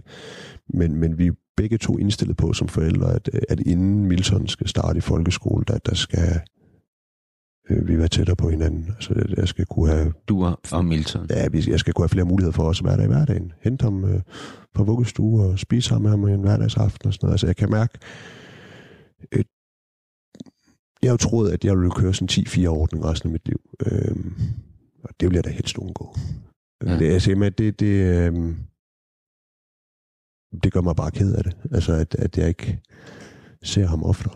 Mm. Det, det kan jeg mærke. Altså, og det gør mig også lidt, nu er der ikke så meget tid tilbage, men det, der gør mig fortrystningsfuld, er jo, at jeg havde et fantastisk forhold til min egen far, trods distancen. Jeg så ham jo endnu mindre, end jeg ser min egen søn. Men når jeg ser på mit forhold til min far i dag, er der slet ikke den der forbundethed, som jeg har til min papfar og min mor. Og jeg kan ikke lade være med at tænke, skyldes det alligevel, at der var den afstand? Og hvis det er forklaring, så ønsker jeg da ikke, at det skal ske med min egen søn. Altså, mm. Mm. at vi har en fantastisk barndom sammen, fordi han er et barn, der forguder sin far, fordi det gør børn. Men når vi så bliver ældre, så viser det sig ikke at være et stærkt nok fundament. Det er der noget, der, der spørger øh, i, i baghovedet, men også bare, at altså, jeg kan mærke, at jeg savner ham. Når, så snart der er gået sådan en uge, 8-9 dage, så savner jeg ham rigtig meget. De første 3-4 dage, der var sådan, åh gud, dejligt, at jeg, jeg kan få ro og fred på kontoret. Ikke? Mm. tror jeg, de fleste forældre kan kende fra tid til anden. Alex Varnopslag, du sagde for et øjeblik siden, der er ikke så meget tid tilbage at gå ud fra, at du mener af programmet, fordi du kan se kan mit se. stopur her Ja, på bordet. Ja. Ja. Og det er fuldstændig rigtigt. Tiden er gået. I hvert fald er det første kapitel. Jeg glæder mig til det næste. Det gør jeg også. Og det er, bliver så inde hos mig, inde på radioen, hvor du besøger mig om et par dage. Tak fordi jeg måtte komme og besøge dig her. Selv tak. Du lytter til Radio 24 /7. Velkommen til det næste kapitel med Hassan Prejsler. Ja, Alex Vanopslag. H- Hvordan lød det? Øh, jeg synes faktisk egentlig, det er gået lidt tilbage siden sidst. Nå, er det rigtigt? Ja, Va- Vanopslag. ja, vandopslag. Vanopslag. Det er lige lidt med trykket, ja. Ja. Men ellers så, øh, det er godkendt. Jeg har hørt værre, jeg har hørt mange sjove udtaler i mit Ja, efternavn. det kunne jeg forestille mig. Hvad, hvad blev du kaldt som barn, da du kom til Danmark som femårig? Hvad kaldte de andre der? De kaldte mig vist bare Alex, egentlig. Ja, der blev ikke lavet så meget sjov med efternavn. Det kom først senere. Det kommer lidt senere, ikke? Men hvad, hvad blev det så? Det ved jeg ikke helt. Jeg tror egentlig først, det kom sådan lidt med... Da jeg stillede op til politik, jeg har jo til begge de valg, jeg stiller op til, haft stående på mine valgplakater, at det er svært at udtale, men nemt at stemme på. Og så er klart, så er der nogen, der har lavet lidt sjov, ikke? Og sådan noget vandopslag, vand-Facebook-opslag, vandslange og... Ja. Ja, men det er jo ikke nogen, Hva- der er hva- sådan lige hvad- over i, historie, over i historien for at være geniale, sjove. Hvad hedder din mor egentlig? Christensen. Det Christensen. hedder jeg også selv. Jeg hedder Christensen til mellemnavn. Det er bare, øh, det er jo min øh, exitplan for politik. Hvis det går helt galt, så skifter jeg bare efternavn til Christensen, og så er der ingen dag, der opdager, at Altså, Ja. hvis, det, hvis hele projektet kollapser, ja, ja, og, det der er er en, eller og det er en ydmygelse, og Ja. du ligesom vil fortsætte mere Ja. anonymt, så bliver det Ja. Alex Christensen. Ja, eller Dominik Christensen hedder også Dominik, men det er jo sådan lidt en, nu er det jo sådan en offentlig hemmelighed. Hvad med Milton, din søn, som lige om lidt bliver tre? Hvad hedder han til Han efternavn? hedder Milton Scharling Vandopslag. Scharding. Charling Charling. fra hans øh, mor. Ja, det Ja. ja. er da også lidt af et navn at Ja, slæbe rundt på. Han, præcis. han skal lære at stave i en fart. Ja, ja, ja, det skal han godt Altså nok. Milton Charling Van Opslark. Van Opslag. Ja. Ja. Og jeg øh, går jo lidt nu, hvor jeg er blevet øh, politisk leder, og jeg synes jo egentlig et eller andet sted, at han starter i skole og sådan noget, så kan det godt være, at han bare skal bruge sin, med sin mors efternavn. Altså, Ja. for at undgå, at... Hvad ved jeg, hvis nu, at jeg siger noget, folk de bliver sure over. Det gør de jo nok, fordi jeg er liberal, ikke? Og det skal da ikke gå ud over ham. Apropos det der med, med politisk øh, leder Ja. og øh, liberal. Du, du er jo nu leder af Folketingsgruppen derinde. Ja. Den stærkt reducerede Folketingsgruppe. Den er jo reduceret i antal personer, Mm-hmm. men den er jo ikke reduceret i personligheder. Altså, det er jo tre markante mænd, du nu er leder for. Altså ja. Henrik Dahl, Ole Birk Olsen og Simon Emil Amitsbøl Bille. Ja. Uh, du er 27. Mm-hmm. Hvordan er det? Øh... Ja, hvordan er det? Altså, sindssygt altså, altså, mange jamen, konflikter tror, har der det- været i gruppen, ikke? Altså, I vores firmandsgruppe? ej, altså Henrik Dahl har der massivt været ude efter den gamle ledelse, som ja, Simon han er- Emil er en del Han har, af. han har haft øh, trykket speederen øh, lidt for hårdt i bund, måske. Når, når I Øh, holder møder derinde på dit kontor, som Ja. jeg har siddet på, dit, uh, Ja, mit er noget golde indtil videre kontor. Dit golde ja, kontor. Ja, men kom igen om 14 dage, Og så du- tror jeg, jeg er færdig med og du indretning. sådan hælder kaffe op til dem og sådan noget. Lige inden de ligesom træder ind ad døren, trækker du så vejret dybt og Nej, nej, men prøver, det er jo nogle mennesker, som... Øh, det er nogle stærke personligheder, og, og som, øh, som ved, hvad de mener, og, og står fast på det, men, men heldigvis har LA jo også været sådan præget af en kultur af, at man står sammen og forsøger at holde uenighederne internt, og det skal vi selvfølgelig holde fast i. det Øh, allerførste møde som politisk leder Ja. ja. for den her firmandsgruppe. Ja, det var hjemme ved Ole Birk, kan jeg jo sige. Han bor lidt længere ned af, af vejen her. Altså, Nej, her her på- ikke hernede. Lidt længere, ja. Med, her på Vesterbro hos, sted. hos Andersens Hos Boulevard. Andersens Boulevard, ja. som er den store boulevard, der leder op til Rådhuspladsen. Industriens Hus. Ja. Så han kigger over på sine venner, kunne man jo joke. Men ja, Ja. Nå, men det aller, der, der mødte du op hjemme hos ham på H.C. Andersens Boulevard med hjertebanken og, og svedige armhuler. nej, jo, så ved jeg armhuler helt sikkert, men det er fordi, jeg bare generelt sveder, når jeg skal være på, øh, også selvom jeg ikke er nervøs. Øh. Øh, Ved du, det gør jeg også. Tror du, det er noget etnisk? Nej, jeg tror, jeg, jeg, det tror jeg ikke, nej. Nej, nej, nej, jeg kender mange, der har det sådan, som er pæredanske. Okay. Så det tror jeg ikke. Nej, men altså, det, det er jo lidt en, en mental omstilling for mig at gå fra at have været vant til i flere år, at dels var det jo nogen, der for mig var nogle idoler for mig, da jeg startede med politik, og det er jo trods alt ikke mere end... Er det dem alle fire? Alle, alle tre? Ej, altså, særligt Ola og Emil var nogen, jeg, jeg, altså, jeg så jo YouTube-videoer med dem, hvordan de argumenterede i salen, der er tilbage i 2011, 12, 13 stykker, ikke? Og Ja. jeg synes, der var nogle dygtige mennesker, som jeg så op til. Der var en anden, så er der jo en eller anden æresfrygt, forstår du, altså, der er en eller anden... Det var Og den- også, den synes jeg jo- undskyld. Ja, ja Simon, Simon Emil og, og Anders Samuelsen, som dengang du var formand for Liberal Alliances Ungdom, kaldte dig til København fra Jylland og hamrede dig på Ja, jeg plads. boede faktisk i København på det tidspunkt, ja, men jeg havde ja. skrevet nogle indlæg og været lidt uh, i pressen, han har sagt, og, og der bankede de mig på plads, og der fik jeg jo lidt indblik i, hvordan politik også er. Og fred være med det, fordi vi endte jo egentlig med at få et, et, et strålende forhold, og jeg gjorde det godt som formand for Liberal Alliance Ungdom, og vi tog på turné sammen alle tre tilbage i 2015, tror jeg, og holdt nogle, øh, nogle oplæg sammen øh, mm. for unge mennesker og alt muligt. Men det er jo klart, at øh, det er jo en mental omstilling at gå fra at være vant til at skulle være... Ja, hvordan skal man sige det? Øh,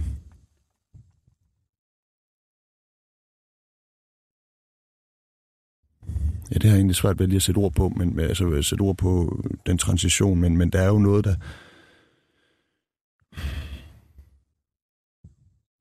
Jeg skal mentalt kunne være indstillet på, at vi ikke altid er enige, og vi skal kunne tage nogle konflikter. Og, Ja. ja. Altså, og det er jo... Øh, kunne man sige, fra, fra opposition til magt. Jamen, nej, men det ved jeg ikke helt, fordi altså, vi har fire mænd tilbage, vi skal jo samarbejde, og, og en dygtig leder og en dygtig chef er en, som formår at samle og lave kompromiser, Ja. når det er muligt, og når det er nødvendigt, og når det er gunstigt. Kræver det, En dygtig leder skal selvfølgelig også kunne øh, sætte nogle røde linjer op og vide, hvad det er, som han eller hun ikke vil, eller rigtig gerne vil. ja, Men, men, øh, men der er da klart, der er jo en mental omstilling i, at, at, at, øh, at hierarkiet er blevet vendt om, for at sige det som det er jo. Ja, Altså, de, er jo det altid, jo. de har altid stået, stået over mig, og øh, den ydmyghed og respekt, jeg har for dem, har jeg jo stadigvæk, og den synes jeg egentlig også, jeg skal bibeholde, men jeg skal jo blive bevidst om, at at jeg ikke længere bare er en kandidat eller et dygtigt talent, øh, som, eller den provokerende leder af ungdomsafdelingen, der Ja, skal jo, men det synes, jeg, ja, ja, men det synes jeg egentlig, jeg har lagt øh, bag mig for, for længe siden. Altså, sket er sket, ikke? Men må jeg spørge om noget? Nu, nu øh, altså, det, det virker jo ikke som om, at det første møde som politisk leder var et problem for dig. Og når jeg lytter til første time, hvilket jeg har gjort, eller Mhm. lytter til dig lige nu, så kan jeg mærke, at du er meget øh, nedtonet og rolig og afslappet i din stemme. Men det, jeg kan da ikke se, hvorfor jeg ikke skulle være det. Nej, men når, når jeg så ligesom sådan går tilbage og ser noget fra dengang, du medvirkede i DM i debat og læser mm. dine klummer fra fortiden og sådan noget, så er det bestemt ikke det ned, nedtonede og afslappede, jeg bemærker.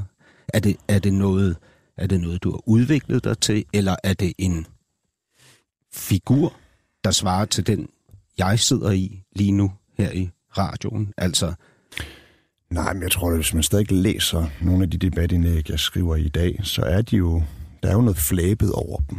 Noget kantet noget, som, hvor man kan mærke, det er mig, der skriver. Og det kan man da også mærke nogle gange, når jeg er i debatter. Men, men det, jeg sidder jo ikke, altså... Vi, har, vi sidder og har en samtale, hvor vi prøver at blive klogere på hinanden, så jeg synes, det ville lidt være underligt. Men jeg tror, altså, en sjov ting... Øh, altså, de første mange gange, dengang jeg var politisk ordfører i Liberal Alliance Ungdom 2013, så havde vi noget, jeg tror, det var anden fredag, der var inde i TV2 Løje og sidde og, man havde sad vi sådan en rundbord og skulle debattere, ikke? og jeg var sådan meget sådan gestikulerende og voldsom, øh, og du ved sådan, altså næsten sådan, ikke aggressiv, men du ved sådan debatagtig. Og der lærte jeg på et tidspunkt, jeg ved ikke hvorfor, jeg tror, jeg havde et interview med et eller andet, hvor jeg var landsformand for Liberale Alliance Ungdom, hvor jeg egentlig bare var helt rolig og svarede på spørgsmål. Og jeg dem, det virker meget bedre i radio og tv ofte, hvis, altså, hvis du kan snakke stille og roligt og fortælle, hvad du mener. Men det er jo klart, der er der også nogle gange, hvor der er sådan noget som debatten på DR2, hvor jeg skal være med i aften. Altså, der er der nogle gange, hvor debatten kører op i en spids, og det måske også er meningen. Og, øh, og i aften, altså torsdag aften, ja, altså ja, det bliver, ja. inden det her program bliver sendt. Ja, som når, I, når I lytter til det her, så har I måske set debatten fra i går. Hvor Alex Van Opslag gav den fuld smadre og ja, mistede ja, nej, det tror jeg ikke. nedtonethed. Nej, det tror jeg ikke. Men jeg havde jo en debat med Carsten Hønge sådan lige inden sommerferien, ikke, hvor vi sådan stod og kaldte hinanden for grådige. Og, ja. altså, det, jeg synes, det var en god og sjov debat. Altså, ja. Jeg tror, at seerne var, var meget underholdt. Ikke? Fordi er, man du kunne grådig? Virkelig... er du grådig? Om jeg er grådig? Ja. Nej, altså, nej, de, i politisk de, forstand eller i personlig... Øh, som menneske, altså dit, dit idol Milton Friedman siger jo, at enhver stat, enhver gruppe, enhver sammenhæng er bygget op omkring individer, som er grådige. Jeg tror, det er lidt en retorisk provokation, ikke? men det, at folk de gerne vil gøre noget godt for sig selv, er jo ikke øh, grådighed. Ja. Men nej, jeg, jeg synes egentlig ikke... Øh, øh, nej, jeg er ikke grådig. Det, det, det synes jeg ikke. Men det her med den nedtonet. Jeg har jo også opdaget, efter jeg begyndte at lave radio, at det virker helt vildt godt. Ja, du har også en god stemme, en god radiostemme. Ja, men det, du ved jo også, at sådan lyder min stemme ikke i virkeligheden. Nej, det er tæt på. Det har jeg egentlig ikke tænkt over. Nej, ja, okay. okay. Men, men er, det, er det noget, du ligesom ved at observere dig selv har, har tænkt, det vil jeg lave om, eller den side af mig selv vil jeg fremelske, eller er det bare det jyske fra din mor, der er trådt i karakter, efter du er blevet gammel? Jamen, jeg ved ikke, om jeg... 27 år? Nej, men jeg tror da egentlig... Øh, jeg har da i flere år kunne være stille og rolig, når, når jeg bliver interviewet, enten det er politisk eller øh, i radio. Øh, det, det, det ved jeg ikke helt. Det, det, jeg tror ikke, man skal søge nogen større mening bag, men, men der er ingen tvivl om, at der er nogle formater, hvor jeg kunne se, at hvis det bliver for voldsomt og gestikulerende, mm altså, så, så, så, så, så virker det bare ikke særlig godt. Altså, det er klart, man gør sig nogle tanker om, øh, hvordan man bedst øh, kommer ud med sit budskab. Men jeg vil sige, at i forhold til at sidde her og tale stille og roligt, eller gøre det, hvis jeg er inde øh, om morgenen på TV2 News, så er det jo ikke noget, jeg, jeg går ikke sådan siger til mig selv, nu skal du være rolig, og bla bla bla. Altså, jeg er sådan lidt, jeg går bare ind, og mm. så synes jeg, det er naturligt at have et roligt udgangspunkt. Mm. Øhm, og det er da også noget, jeg blevet, altså, nu, nu ved jeg ikke, hvor interessant det er at sidde og snakke om, om debatudvikling og, og det at kunne formidle sit budskab, men jeg er jo sådan, og har stadig lidt en tendens til, at hvis jeg så bliver presset på argumenter, det kan være, at vi oplever det i løbet af i dag, at så kører jeg op i et højere tempo og bliver lidt mere skinger. Hvordan føles det? Øh, jamen, det er jo sådan en lille begyndende panik måske, eller et eller andet, ikke? Altså, du ved sådan, åh, ja. og der er der blevet bedre til med tiden at tage en dyb indånding, for at så sige, nu skal jeg jo egentlig bare forklare, hvad det er, jeg mener. Ja. Og du har jo det der med følelserne, at du synes, at man, du, mm-hmm. skal give plads til følelserne, men de skal også gerne være under kontrol. Ja, nu ved jeg ikke, om vi snakker politik eller privat. Jamen, men, kan, øh, skiller I det ad så markant? Nå, ja, Ja, jeg synes ikke, man skal basere sin, sin... Man skal være forsigtig med at basere sine politiske holdninger på følelser. Hvad med sit faderskab eller sit ægteskab? Jamen, det, det, det skal jo nok i højere grad være følelsesbaseret. Jamen, det ved jeg ikke helt. Jeg har det sådan, jeg tror egentlig, det er vigtigt, at man... Øh, jeg, jeg kan ikke huske, om vi var inde på det sidst, men at man forstår sine følelser og øh, kan rumme sin sårbarhed. Altså, at man ikke er, er flov over at være sårbar, fordi det er man jo i kraft af at være et menneske. Men at man ikke lader sig styre af sine følelser, det tror jeg sjældent er en god ting. Mm. Altså det, det, jo, det er en god ting, hvis du bliver ekstatisk og glad. Ja, også Men, som politiker. Ja, det har jeg da oplevet masser af gange, hvis nu du har været til, det ved jeg ikke, du har været ude og holde et oplæg, eller har været i en debat, og det gik kanon godt, og så kommer du ud, og så er du, hvad så? Ikke? Så, så er du jo op, op at køre. Det bliver jeg da i hvert fald ikke, hvis noget går godt. Ja.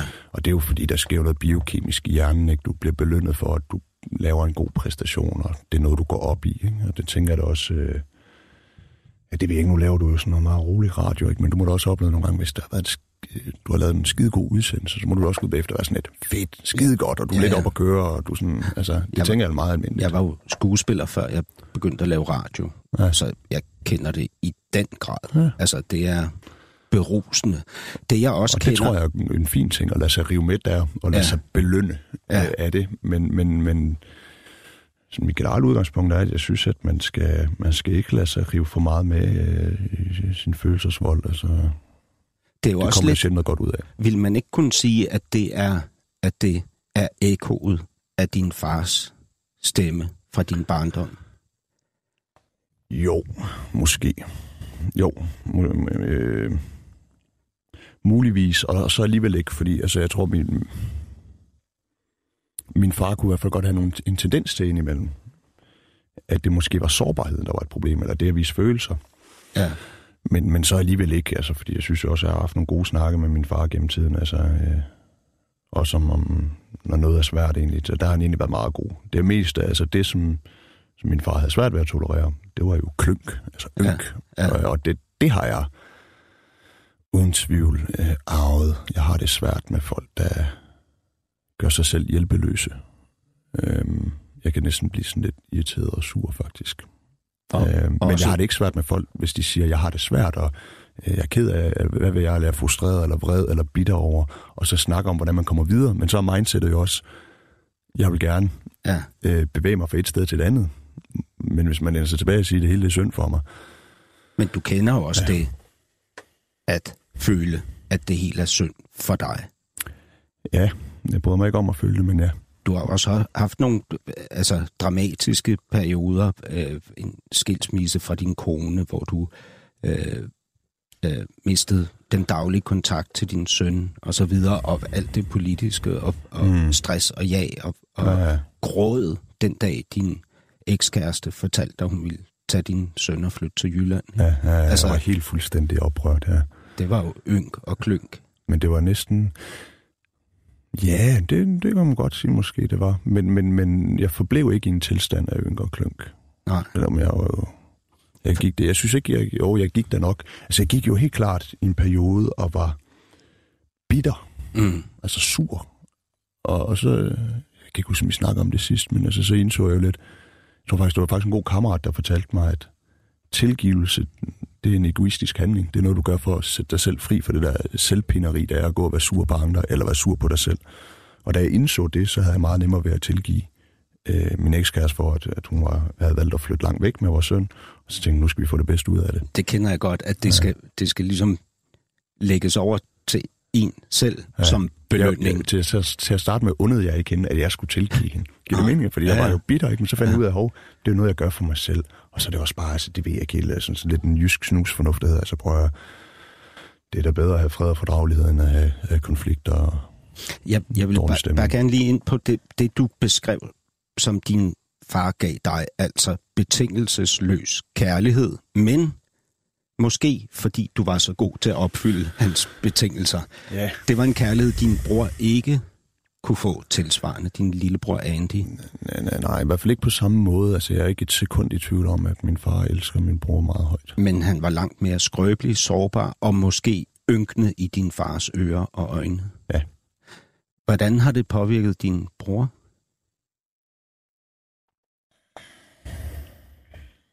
Altså, jeg, ikke, jeg synes... Øh, jeg har ikke noget problem med at tale om det, men, men også øh, lidt af respekt for min bror, så er det sådan lidt... Øh, jeg forstår Det er det. Men, men, men øh, han, er- er, han, han, er, han, han er bitter overfor øh, vores far, men det kommer ikke... Kan du bare Det komme han- op i den bitterhed? Ja, det, det, det er hent, at vi har snakket om det, og øh, jeg tror, han er en af de, jeg er en af de få mennesker, han kunne, kunne tale med det om. Ikke?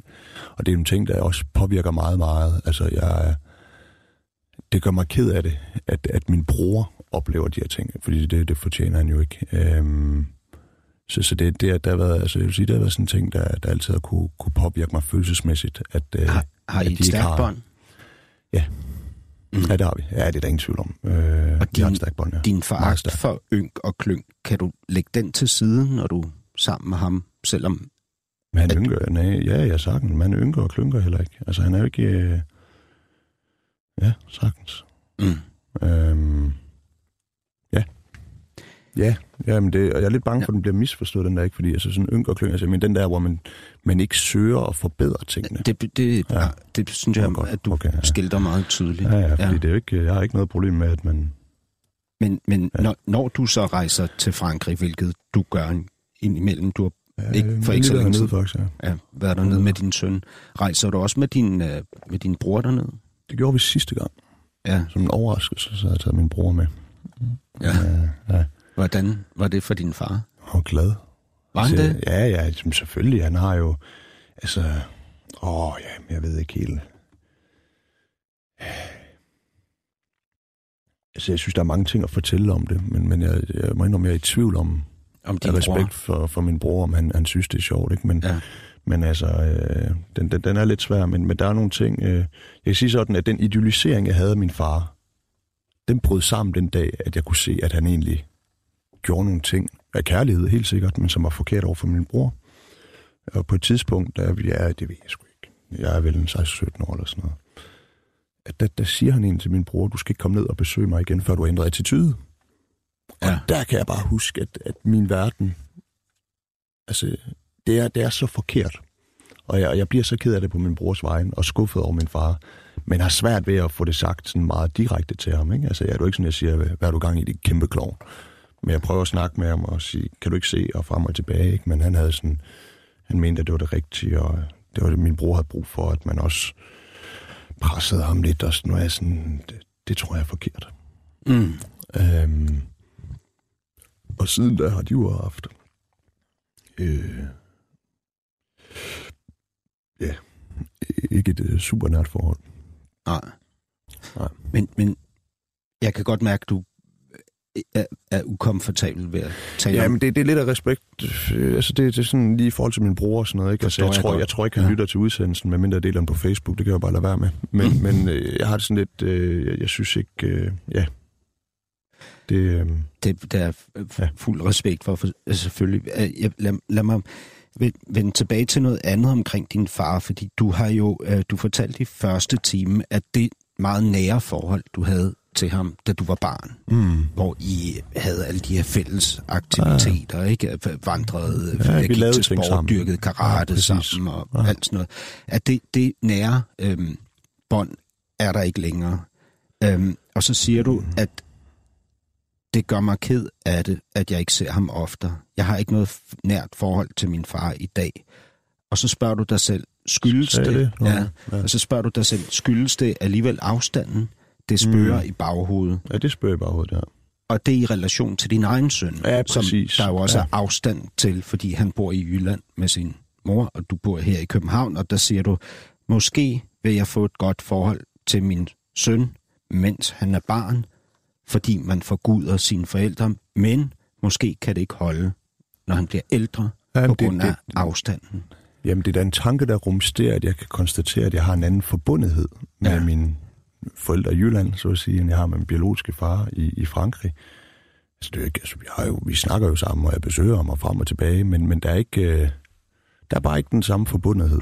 Nej. Og, og, det- og det har jeg da tænkt over sådan... Og du kunne Og så gå på afstand og idolisere figuren far, og tage ned til ham, Ja, og have de der oplevelser med ham som, Ja, som barn, ja. ja. som barn, ja, ikke? helt klart. Men det nære, daglige samvær var der ikke, og Nej, det- derfor det spørger du dig selv, altså. måske fik jeg ikke den tætte relation. Ja, jeg tænker, kan, kan det være forklaring på, at, at, at vi har øh, en anden relation i dag? Altså, eller er det bare en naturlig ting? Altså, jeg, jeg, jeg- ved det ikke. Det er ikke øh, men, men, men da det, det er ikke noget, der... Altså, jeg håber jo ikke... Øh, altså, jeg, det, er jo... Ja, men jeg, sådan, det, det, er ikke, det er egentlig ikke noget, der gør mig ked af det, eller gør mig på. Altså, jeg har det sådan, det, det er bare sådan, det er. Ja, Og det er egentlig ikke noget, jeg, jeg tænker særlig ofte over. Altså, jeg tænker nogle gange over, at jeg kan vide, hvad, hvordan det egentlig kan være, men, men det er ikke noget, der... Altså, jeg kunne jo ringe til ham nu, og så ville vi have en god snak og, og, Ja. og grine sammen og frem og tilbage, men øh, jeg tænker da indimellem over, hvordan kan det egentlig være, at der ikke er...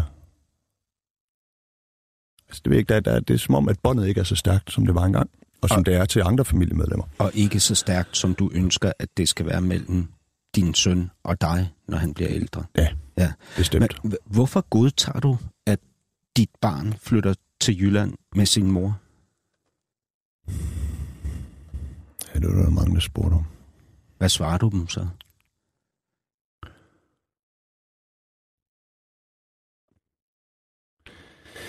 Jamen, det er sgu et godt spørgsmål.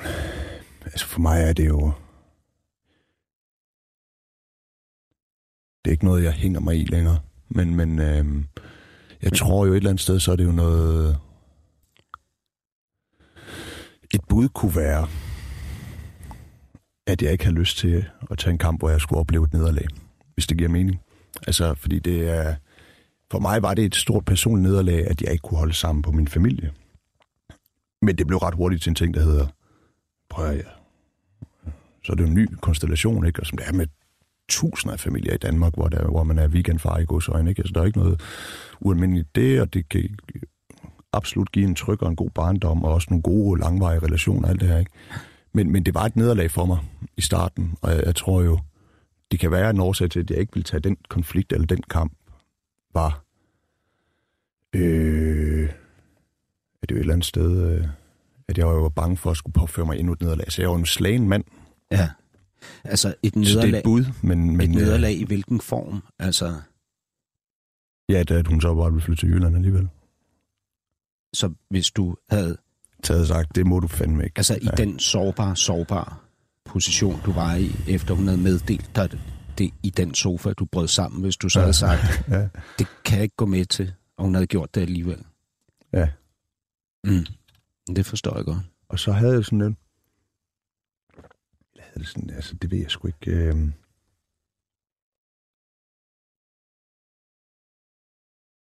Ja, men jeg ved ikke, øh, det var ikke en kamp, jeg, jeg, jeg tog sådan... Det er, ikke, jeg, det, det, det er jo ikke, fordi det er længe siden, det er jo ikke mere end et par år siden, men, men jeg har svært ved at huske, hvor meget vi... Hvor meget modstand jeg gjorde imod det. Jeg tror, den havde været kort vej. Det er jo lidt, hvad kan man sige, i forhold til den tid, vi lever i. Måske en lidt gammeldags konstruktion, at faren er weekendfar, og moren skal have Men, barn. men prøv at, altså, jeg tror, jeg tror, altså, hvis det skulle være sådan en 7-7-ordning, det ville heller ikke, altså, det, det ville ikke være en god idé. Det har jeg. Jamen, I bor vel også tættere på hinanden. Altså, han Ja, går vel det ikke i skole nu i København og nu. Nej. Øhm, men også bare, jeg har det sådan lidt, især nu med, med, med, med det øh, politiske liv, jeg lever, eller arbejdsmæssige liv, jeg lever, at øh, jeg tror, at min søn er lykkeligere med, med Det- en 10-4-ordning, men jeg vil gerne have en, en ordning, hvor, hvor, hvor, jeg, øh, Det, hvor jeg det, kan være der mere. Altså, i hverdagen. forstår det er klart, ikke? altså det, jeg synes er hårdt, min datter er ni nu, ikke? Altså, Ja. vi, vi har jo fortalt hende sådan en, en historie om, at vi blev skilt, hendes mor og jeg, Mm. fordi vi ikke passede så godt sammen. Ja. Vi ville noget forskelligt, og så Ja. sagde vi, ligesom du og din gode ven Knud over i børnehaven, han vil lege indenfor, og du vil lege udenfor, og derfor er I ikke så gode venner længere. Men i dag så spørger hun mig jo, var jeg ikke nok til, at I kunne overkomme den minimale forskellighed, der ligger i, at den ene vil lege ude, og den anden vil lege inde. Altså, din søn kommer jo til en dag og spørger dig, hvorfor lod du mig flytte? Det tror jeg ikke, han gør. Men, men det kan godt være, du har ret. Jeg har aldrig nogensinde stillet de spørgsmål til mine forældre. Altså, det, det, det, jeg bare vokset op med, at tingene var, som de var, Ja. ja. og jeg fik masser af kærlighed. Når jeg var øh, nede og besøgte min far, havde det godt med ham, og vi legede og gjorde ting og sager. Øhm, Men og din havde søn, en, en tryg og en god opvækst i, i Danmark. Altså, giver det mening? Øhm, og jeg kan jo se, at min søn er jo glad. Vi er jo glade hver gang, vi, vi ser hinanden, og har det sjovt sammen, og, og leger og gør ved. Altså, Har- og er sammen, og, og han, har det, altså, han har det godt med sin mor. Hun er en god mor for ham, og det giver det mig en helt igennem fantastisk tryghed, at, at hun er så god en mor for ham. Mm. Nogle gange så tænker jeg også, hvor forfærdeligt det ville være, hvis jeg følte, at hun var en dårlig mor for ham. Den magtesløshed. mm, Øhm, jeg kan ikke huske den konkrete episode, men jeg kan huske, en gang, hvor jeg følte, at det ved jeg ikke, at, øh, hvor jeg var uenig mm. i nogle ting, som hans, hans mor, øh, nogle af hendes valg i forhold til ham. Det var noget, der virkelig også sådan gjorde ondt i maven. Så jeg tænkte, Hvad kan jeg gøre? Altså, mm. men, men jeg sådan, hun er en fantastisk mor for, for vores søn, og, og jeg er dybt taknemmelig for, at, at han er hos hende. Øhm, og jeg tror, at hun på mange måder kan give ham øh, et liv med meget mere nærvær, end jeg ville kunne med, med, med, med den karriere og det arbejdsliv, jeg har. Altså, mm. Der er jo ingen grund til at gøre sig nogen illusioner om det. Og, og, og det er jo et valg, jeg, jeg står ved. Altså, det, det er jo sådan, det er. Ikke? Jeg har også valgt at sige, øh, at øh, parforholdet skulle opløses. Er det det, du mener, valgt at sige? Eller at din Nej, men altså, karriere ja, ja, så altså, stor det, jeg, har jo, jeg har jo tilvalgt et arbejdsliv med mange arbejdstimer. Og øh, det er ikke noget, jeg... Altså, det er jo et valg, jeg har truffet. Og det, det, det er jo sådan, det er. Altså, det er jo ikke noget, jeg går og fortryder. Ikke endnu i hvert fald. Det kan være, jeg gør det en dag. Det ved man aldrig. Det tror jeg ikke. Til dig, der lige skulle være kommet til derude, du lytter til det næste kapitels anden time, hvor jeg, Hassan Prejsler, har besøg af Alex Van Opslag fra Liberal Alliance, Yes. politisk leder. Ja. Øhm, Alex, der, der er noget, jeg godt kunne tænke mig at tale om ja. med dig. Øhm, altså, du ved jo, hvordan det er, når man ligesom opløser en familie. Du siger også selv, at det var øh, hårdt, smertefuldt. Øh, Ja. Du har garanteret også haft dårlig samvittighed og skyldfølelse og sådan noget. Altså, Ja. du ved jo, Ja, det, jeg kom det- det... relativt hurtigt over det, men ja, det havde jeg helt klart. Så fandt jeg ud af, det der selvpineri der, det, det, det bringer jo ikke nogen, nogen vejen. Nej. Øhm, jeg tænker sådan, med, med de her opbrud, altså din søns opbrud, han, han var lille. Øh, han har kun været et år, ikke? Så han har jo nærmest ikke haft nogen relation til det liv, han havde før. Men det har du. Altså du og din bror kom til Danmark med jeres mor ja. og efterlod jeres far i Frankrig. Ja. Øhm, altså, det er jo, en- det er jo, en, det er jo en vild omvæltning. Jeg, jeg har selv gennemlevet den. Jeg kom Ja. til Danmark fra Berlin, øh, voksede op i den amerikanske sektor med forældre, der var øh, sammen, Ja. kom til Danmark, de blev skilt. Jeg skulle i øh, en ny skole. Jeg skulle til at tale dansk, ikke tysk, øh, og engelsk, som jeg talte som barn. Øh, mi- mine forældre flyttede hver for sig. Øh, vi havde også en social nedstigning. Øh, jeg, jeg var dansk var ikke mit modersmål, og jeg, og jeg hedder i øvrigt Hassan. Altså, det, hvad, du, du kom hertil med, med det navn, som jeg sidder og bokser med at udtale rigtigt. Ikke? Ja.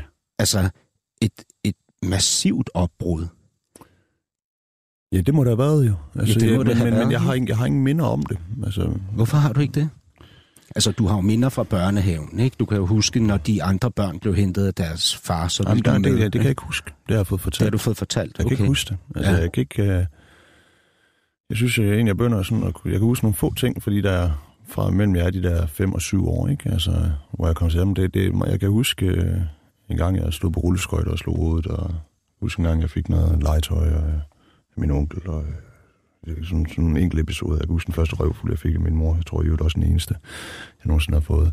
Men Jeg, det- det... jeg, kan huske, hvordan værelset så ud, men det er det. Altså, jeg kan ikke rigtig huske livet. Ikke? Jeg kan huske, at øh, jeg var helt god til at udtale det i første klasse. Altså, det var sådan små minder, men det, jeg men, kan ikke huske livet. Men, altså. Tror du ikke, der er en pointe i, at du ikke kan huske det massive kulturschok, du må, må have været udsat for? Jeg har da før tænkt den tanke, at det kan da godt, altså det er da pudsigt, at jeg har fortrængt en stor del af min barndom indtil, at øh, vi flytter til Struer, og der kommer en, øh, en, i gåsøjne en ny faderfigur ind i mit liv i form af en morsmand. Den, den tanke har jeg da tænkt. Men det er ikke noget, altså, det er ikke noget, der hjemsøger mig. Men, du, og, Men, og, men jeg har tænkt, at det kan da godt være en forklaring. du, er blevet præget af en fransk far, ikke? som jo også lyder meget fransk i sin personlighed. Ja, I hvert fald ja, ja, min, klart. mine fordomme eller forestillinger Jamen, det tror jeg ikke er hvordan forkert. Fra, altså, så, så du er jo blevet præget i fem år ikke? af en far, som du beundrer sig op til, som også udstikker rammerne for, hvordan lille Alex skal være. Mm-hmm. Og så, og så lander du her og skal til at tale dansk. Jamen, det har da sikkert været, været hårdt, men, men jeg, jeg, jeg kan ikke huske perioden. Så jeg har det sådan lidt, det er ikke... Øh, altså, det har aldrig været noget, der har hjemsøgt mig. Kan, kan du, Men, men det har da sikkert været... Øh, altså, jeg tror da på... men Jeg ved det ikke, det er jo sådan lidt noget gætværk, ikke? Men jeg vil da skyde på, at det har måske været med til at give noget robusthed. Ja. Altså, men Ja. på andre områder er det måske også givet noget... Øh, jamen, det ved jeg ikke, ja. Er det fordi, du mener, at robusthed kommer af modstand og, og så videre? Altså af, at man, som din far også siger, at man skal, øh, hvad hedder det, gennemleve noget og opleve, at man overvinder det for at gå sejrigt ud på den anden side? Ja, til dels, eller robusthed, det kommer jo af, at der er noget, der er svært, og Ja. du anerkender, at det er svært. Ja. Den del med at anerkende, at det er svært, er jo også vigtig. Den følelsesmæssige del, at anerkende, at der er noget, hvor man er sårbar, og det er svært.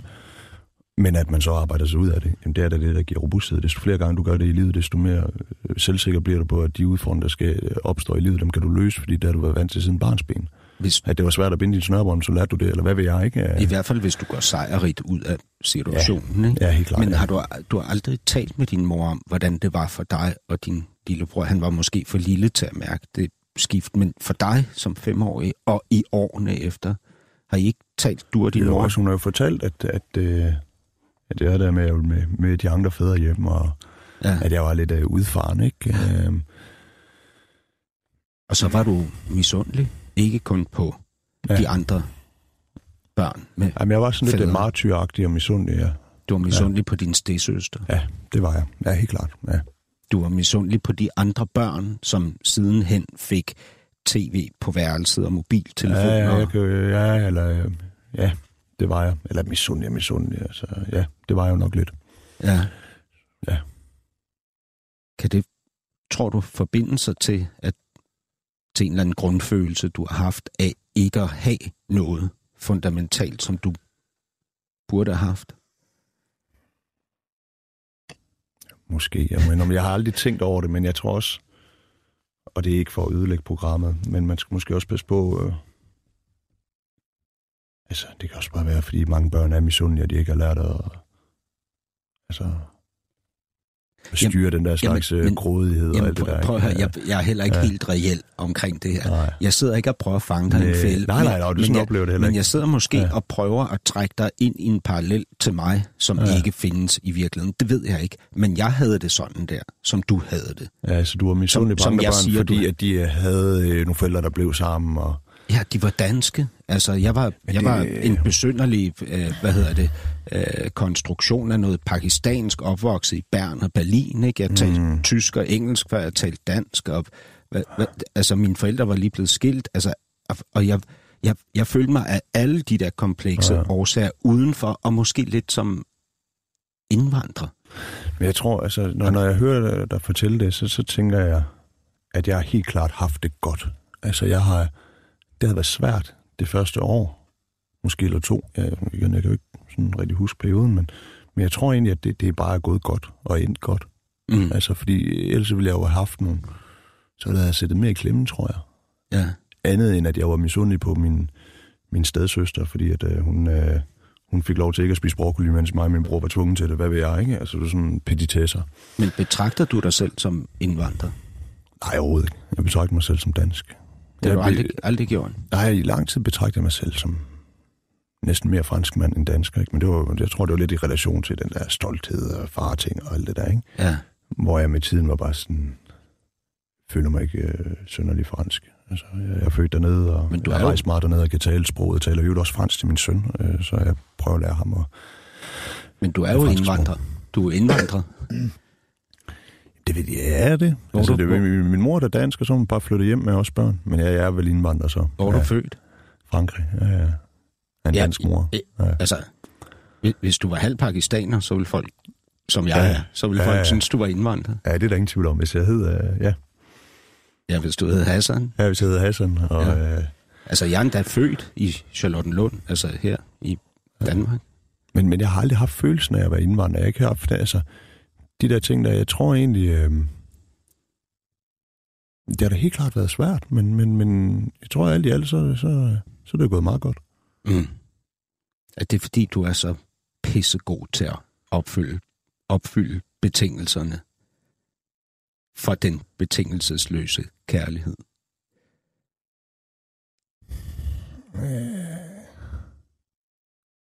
Altså, tænker du, at det er gået øh, godt igennem min barndom, fordi jeg fik kærligheden, eller? Ja, yeah, det har da, det har da, det har da helt klart betydet noget.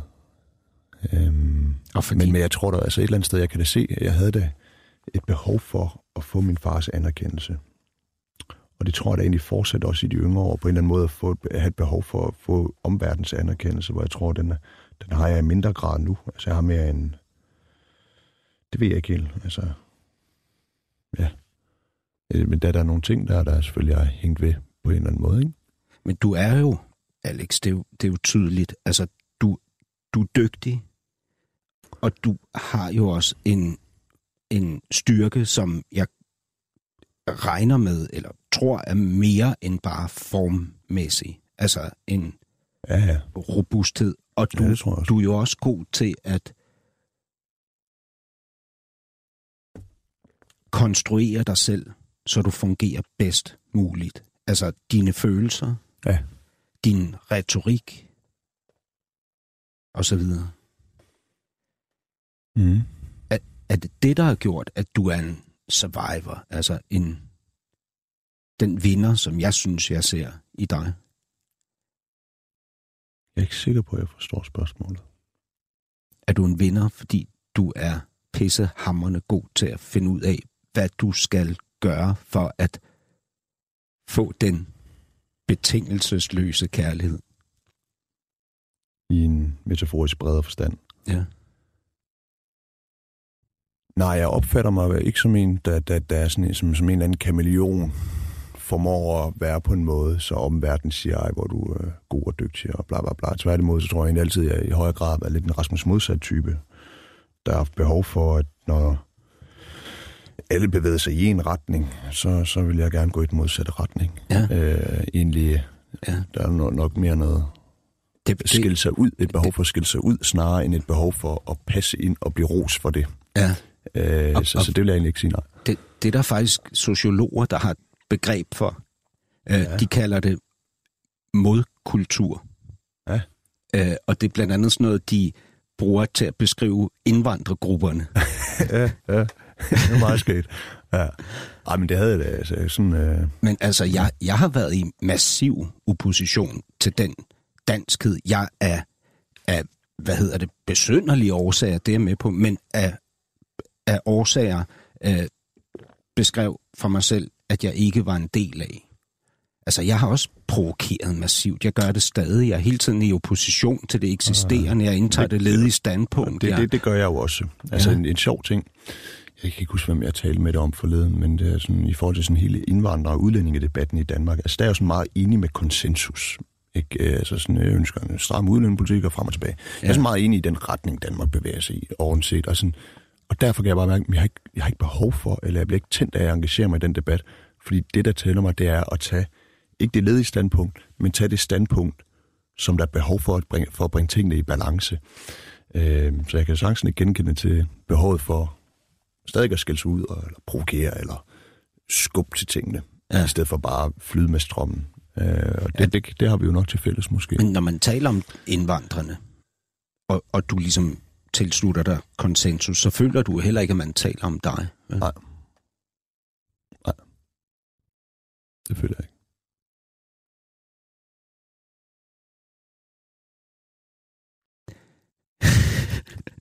nu sidder vi bare og kigger på Ja. hinanden. Det er meget intenst. Ja.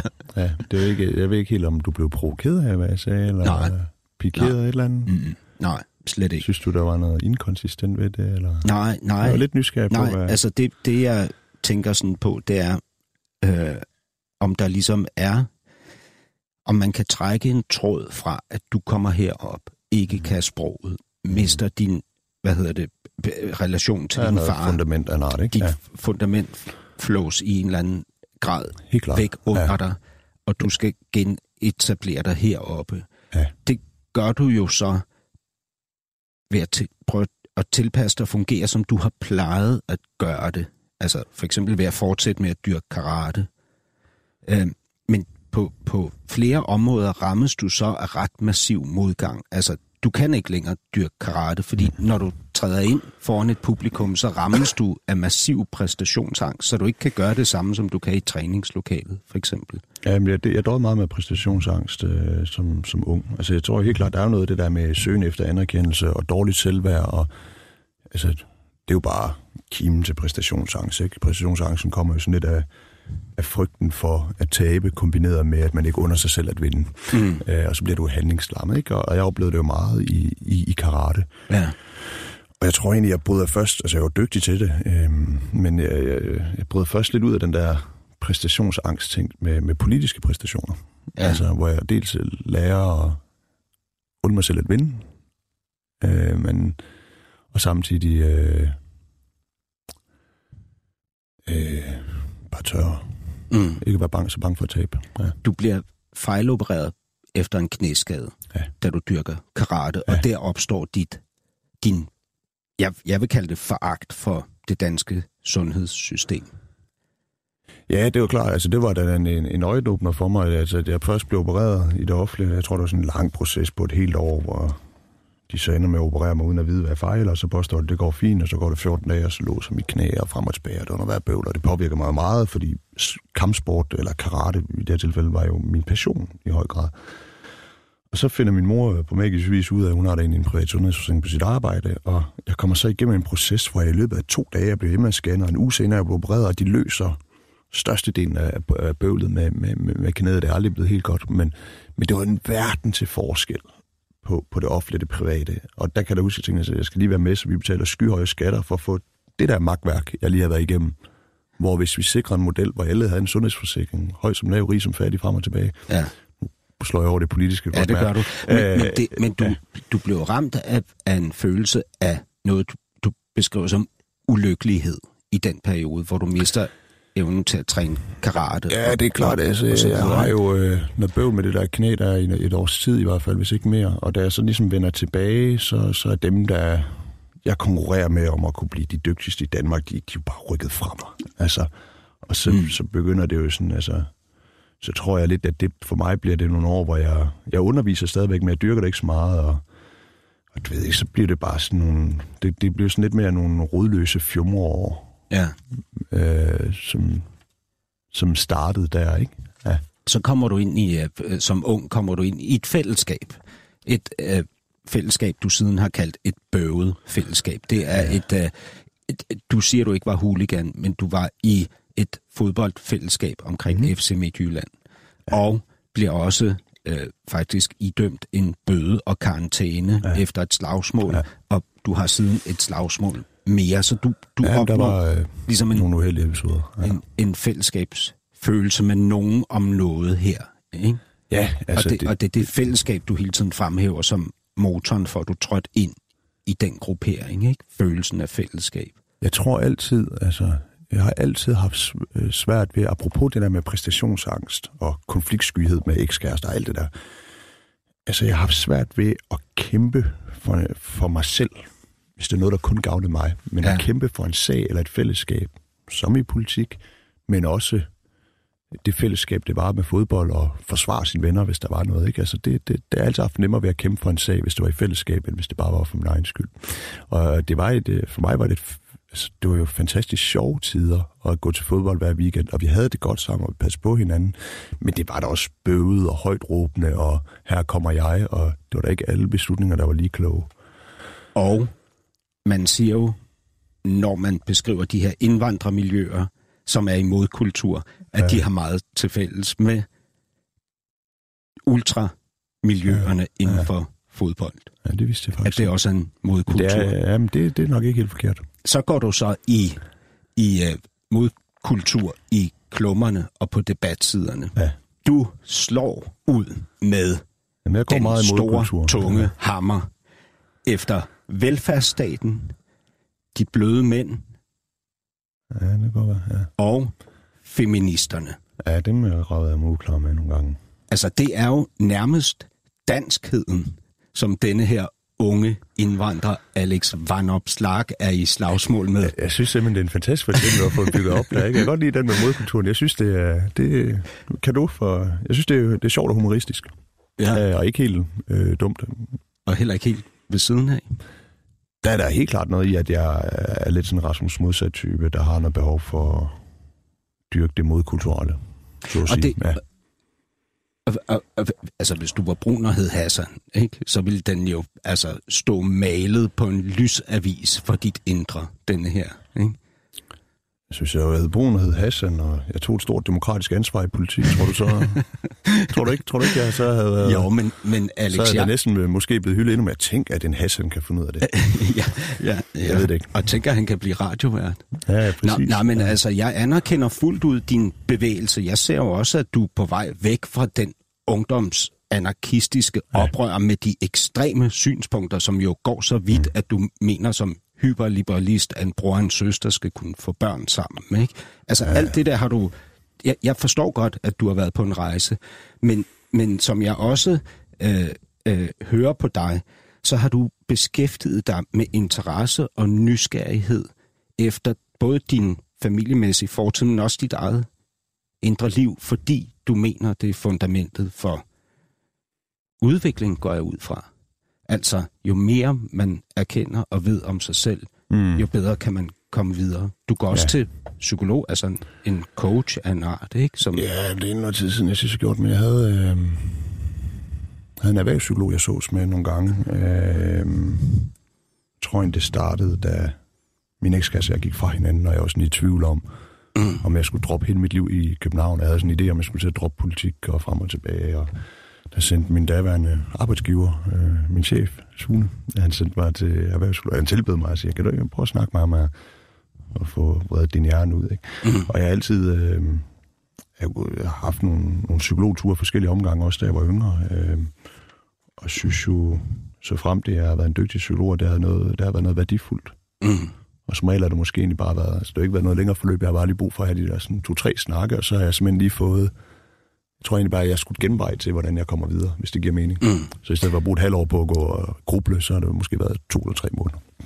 Man, man siger om de der modkulturer, at deres ja. følelsesmæssige argument for at gøre det, de gør, er, at de øh, mærker, tror de mærker, at de skaber balance. Ja. Men i virkeligheden så skaber de identitet. Ja, det tror jeg måske ikke er forkert. Det er faktisk noget, jeg selv har tænkt over, om jeg kan falde i en fælde, hvor jeg kommer til at dyrke en identitet, som, hvad ved jeg, et eller andet borgerlig liberal, eller en identitet til at være imod tidens åndssvage trends, så som feminisme og hvad ved jeg. Og det tror jeg, man skal være forsigtig med. Og jeg tror heller ikke, du gider det mere. Fordi når jeg hører på, hvad du har været igennem af udvikling, efter du fik din søn, mm. så handler det i den grad ikke om individualisme, men om fællesskab. Og det, det synes yeah. jeg er vildt. Ja, altså den, den er lidt, uden at det skal blive sådan noget semantisk øh, ordkløveri, men, men individualisme i en politisk forstand er en god ting. Det at man siger, at individet har nogle rettigheder ja, frem og tilbage. Selvfølgelig. Men, men, ja. men den der, øh, han har sagt, stiv pikker hårdt tilbage liberalisme, med, med hurtige biler, og her kommer jeg, og jeg gør, som jeg vil. Så det, det, det synes jeg, øh, det er ikke det projekt, jeg ønsker at stå i spidsen for. Du... Altså, det er et projekt, der, jeg tror, tidsånden er der, hvor, hvor, hvor flere og flere unge gør så også nogle af de tanker, jeg selv har skulle gøre mig om, hvad er det meningsfulde liv? Altså ikke bare, hvordan kan vi realisere os selv, men hvad er det egentlig, der giver livet mening? Og det er jo at gøre en forskel for andre mennesker. Det er at orientere sig ud af mod det samfund, man er en del af. Du og det tror jeg, at liberal politik hjælper til. Ja, ja men, men du lyder jo nærmest dansk, når du siger ja, ja, jeg, det her. integreret, ja. ja. ja. Jamen, det kan godt være, at... Det uh... kan være, du er trådt ud af modkulturen. Men Alex, ja, jeg vil jeg faktisk sige, at, at ja. det, det synes jeg er en gave, at lige præcis du måske, måske ikke er ved at gøre eller har gjort. Fordi du har som 27-årig gennemlevet og gennemlever ting, som få andre. Det, har skabt en ret vild person. Altså, jeg ved, at du har ekstrem stor indsigt i rigtig, rigtig mange ting, og i rigtig mange samfundslag. Ja. Altså, du har bevæget dig i vildt ja, forskellige jeg, jeg, artede jeg kender, øh, grupperinger. socialklasse 5, 4, 3, 2 og 1, ja, så at sige. Ja. Det er jo en massiv ressource til brobygning og forståelse og fællesskabsopbygning. Lige præcis det Jamen, der. Det kan godt være, at man skulle bruge det noget mere, ja. Eller tænke noget mere over. Ja. Og du har mødt sundhedsvæsenet og retsvæsenet. Du har boet i udlandet. ja, altså, ja, du, har, ja. du har været det hele igennem. Mm. Og, og, og så har du oven i købet styrke til at være sårbar. Ja. Jamen, det... Og ærlig. Men, men må ikke tingene hænger sammen? Det, at man... Jeg taler ikke om mand, sin, jeg, jeg taler ja. om dig. Nå, men jeg tror da, det, at, at, at, at, at, at styrken kommer der af at gå rumme sin sårbarhed. Så erkende den. Og være herre over den. altså, det tror jeg er en vigtig ting. Det der med, at man ikke bare lader sig rive med alt for meget af følelse, sin følelsesvold. Selvom det er, nogle gange er det umuligt, apropos det, jeg fortalte om, øh, hvordan, hvor ked af det jeg blev, da jeg fandt ud af, at jeg ikke skulle se min søn hver dag længere. Ikke? Så der, der havde jeg jo ikke noget valg. Alex, det har været en fornøjelse at møde dig. Jeg kan faktisk rigtig, rigtig godt lide dig. Jeg håber også, at vi en dag skal drikke en øl og fortsætte snakken uden mikrofoner.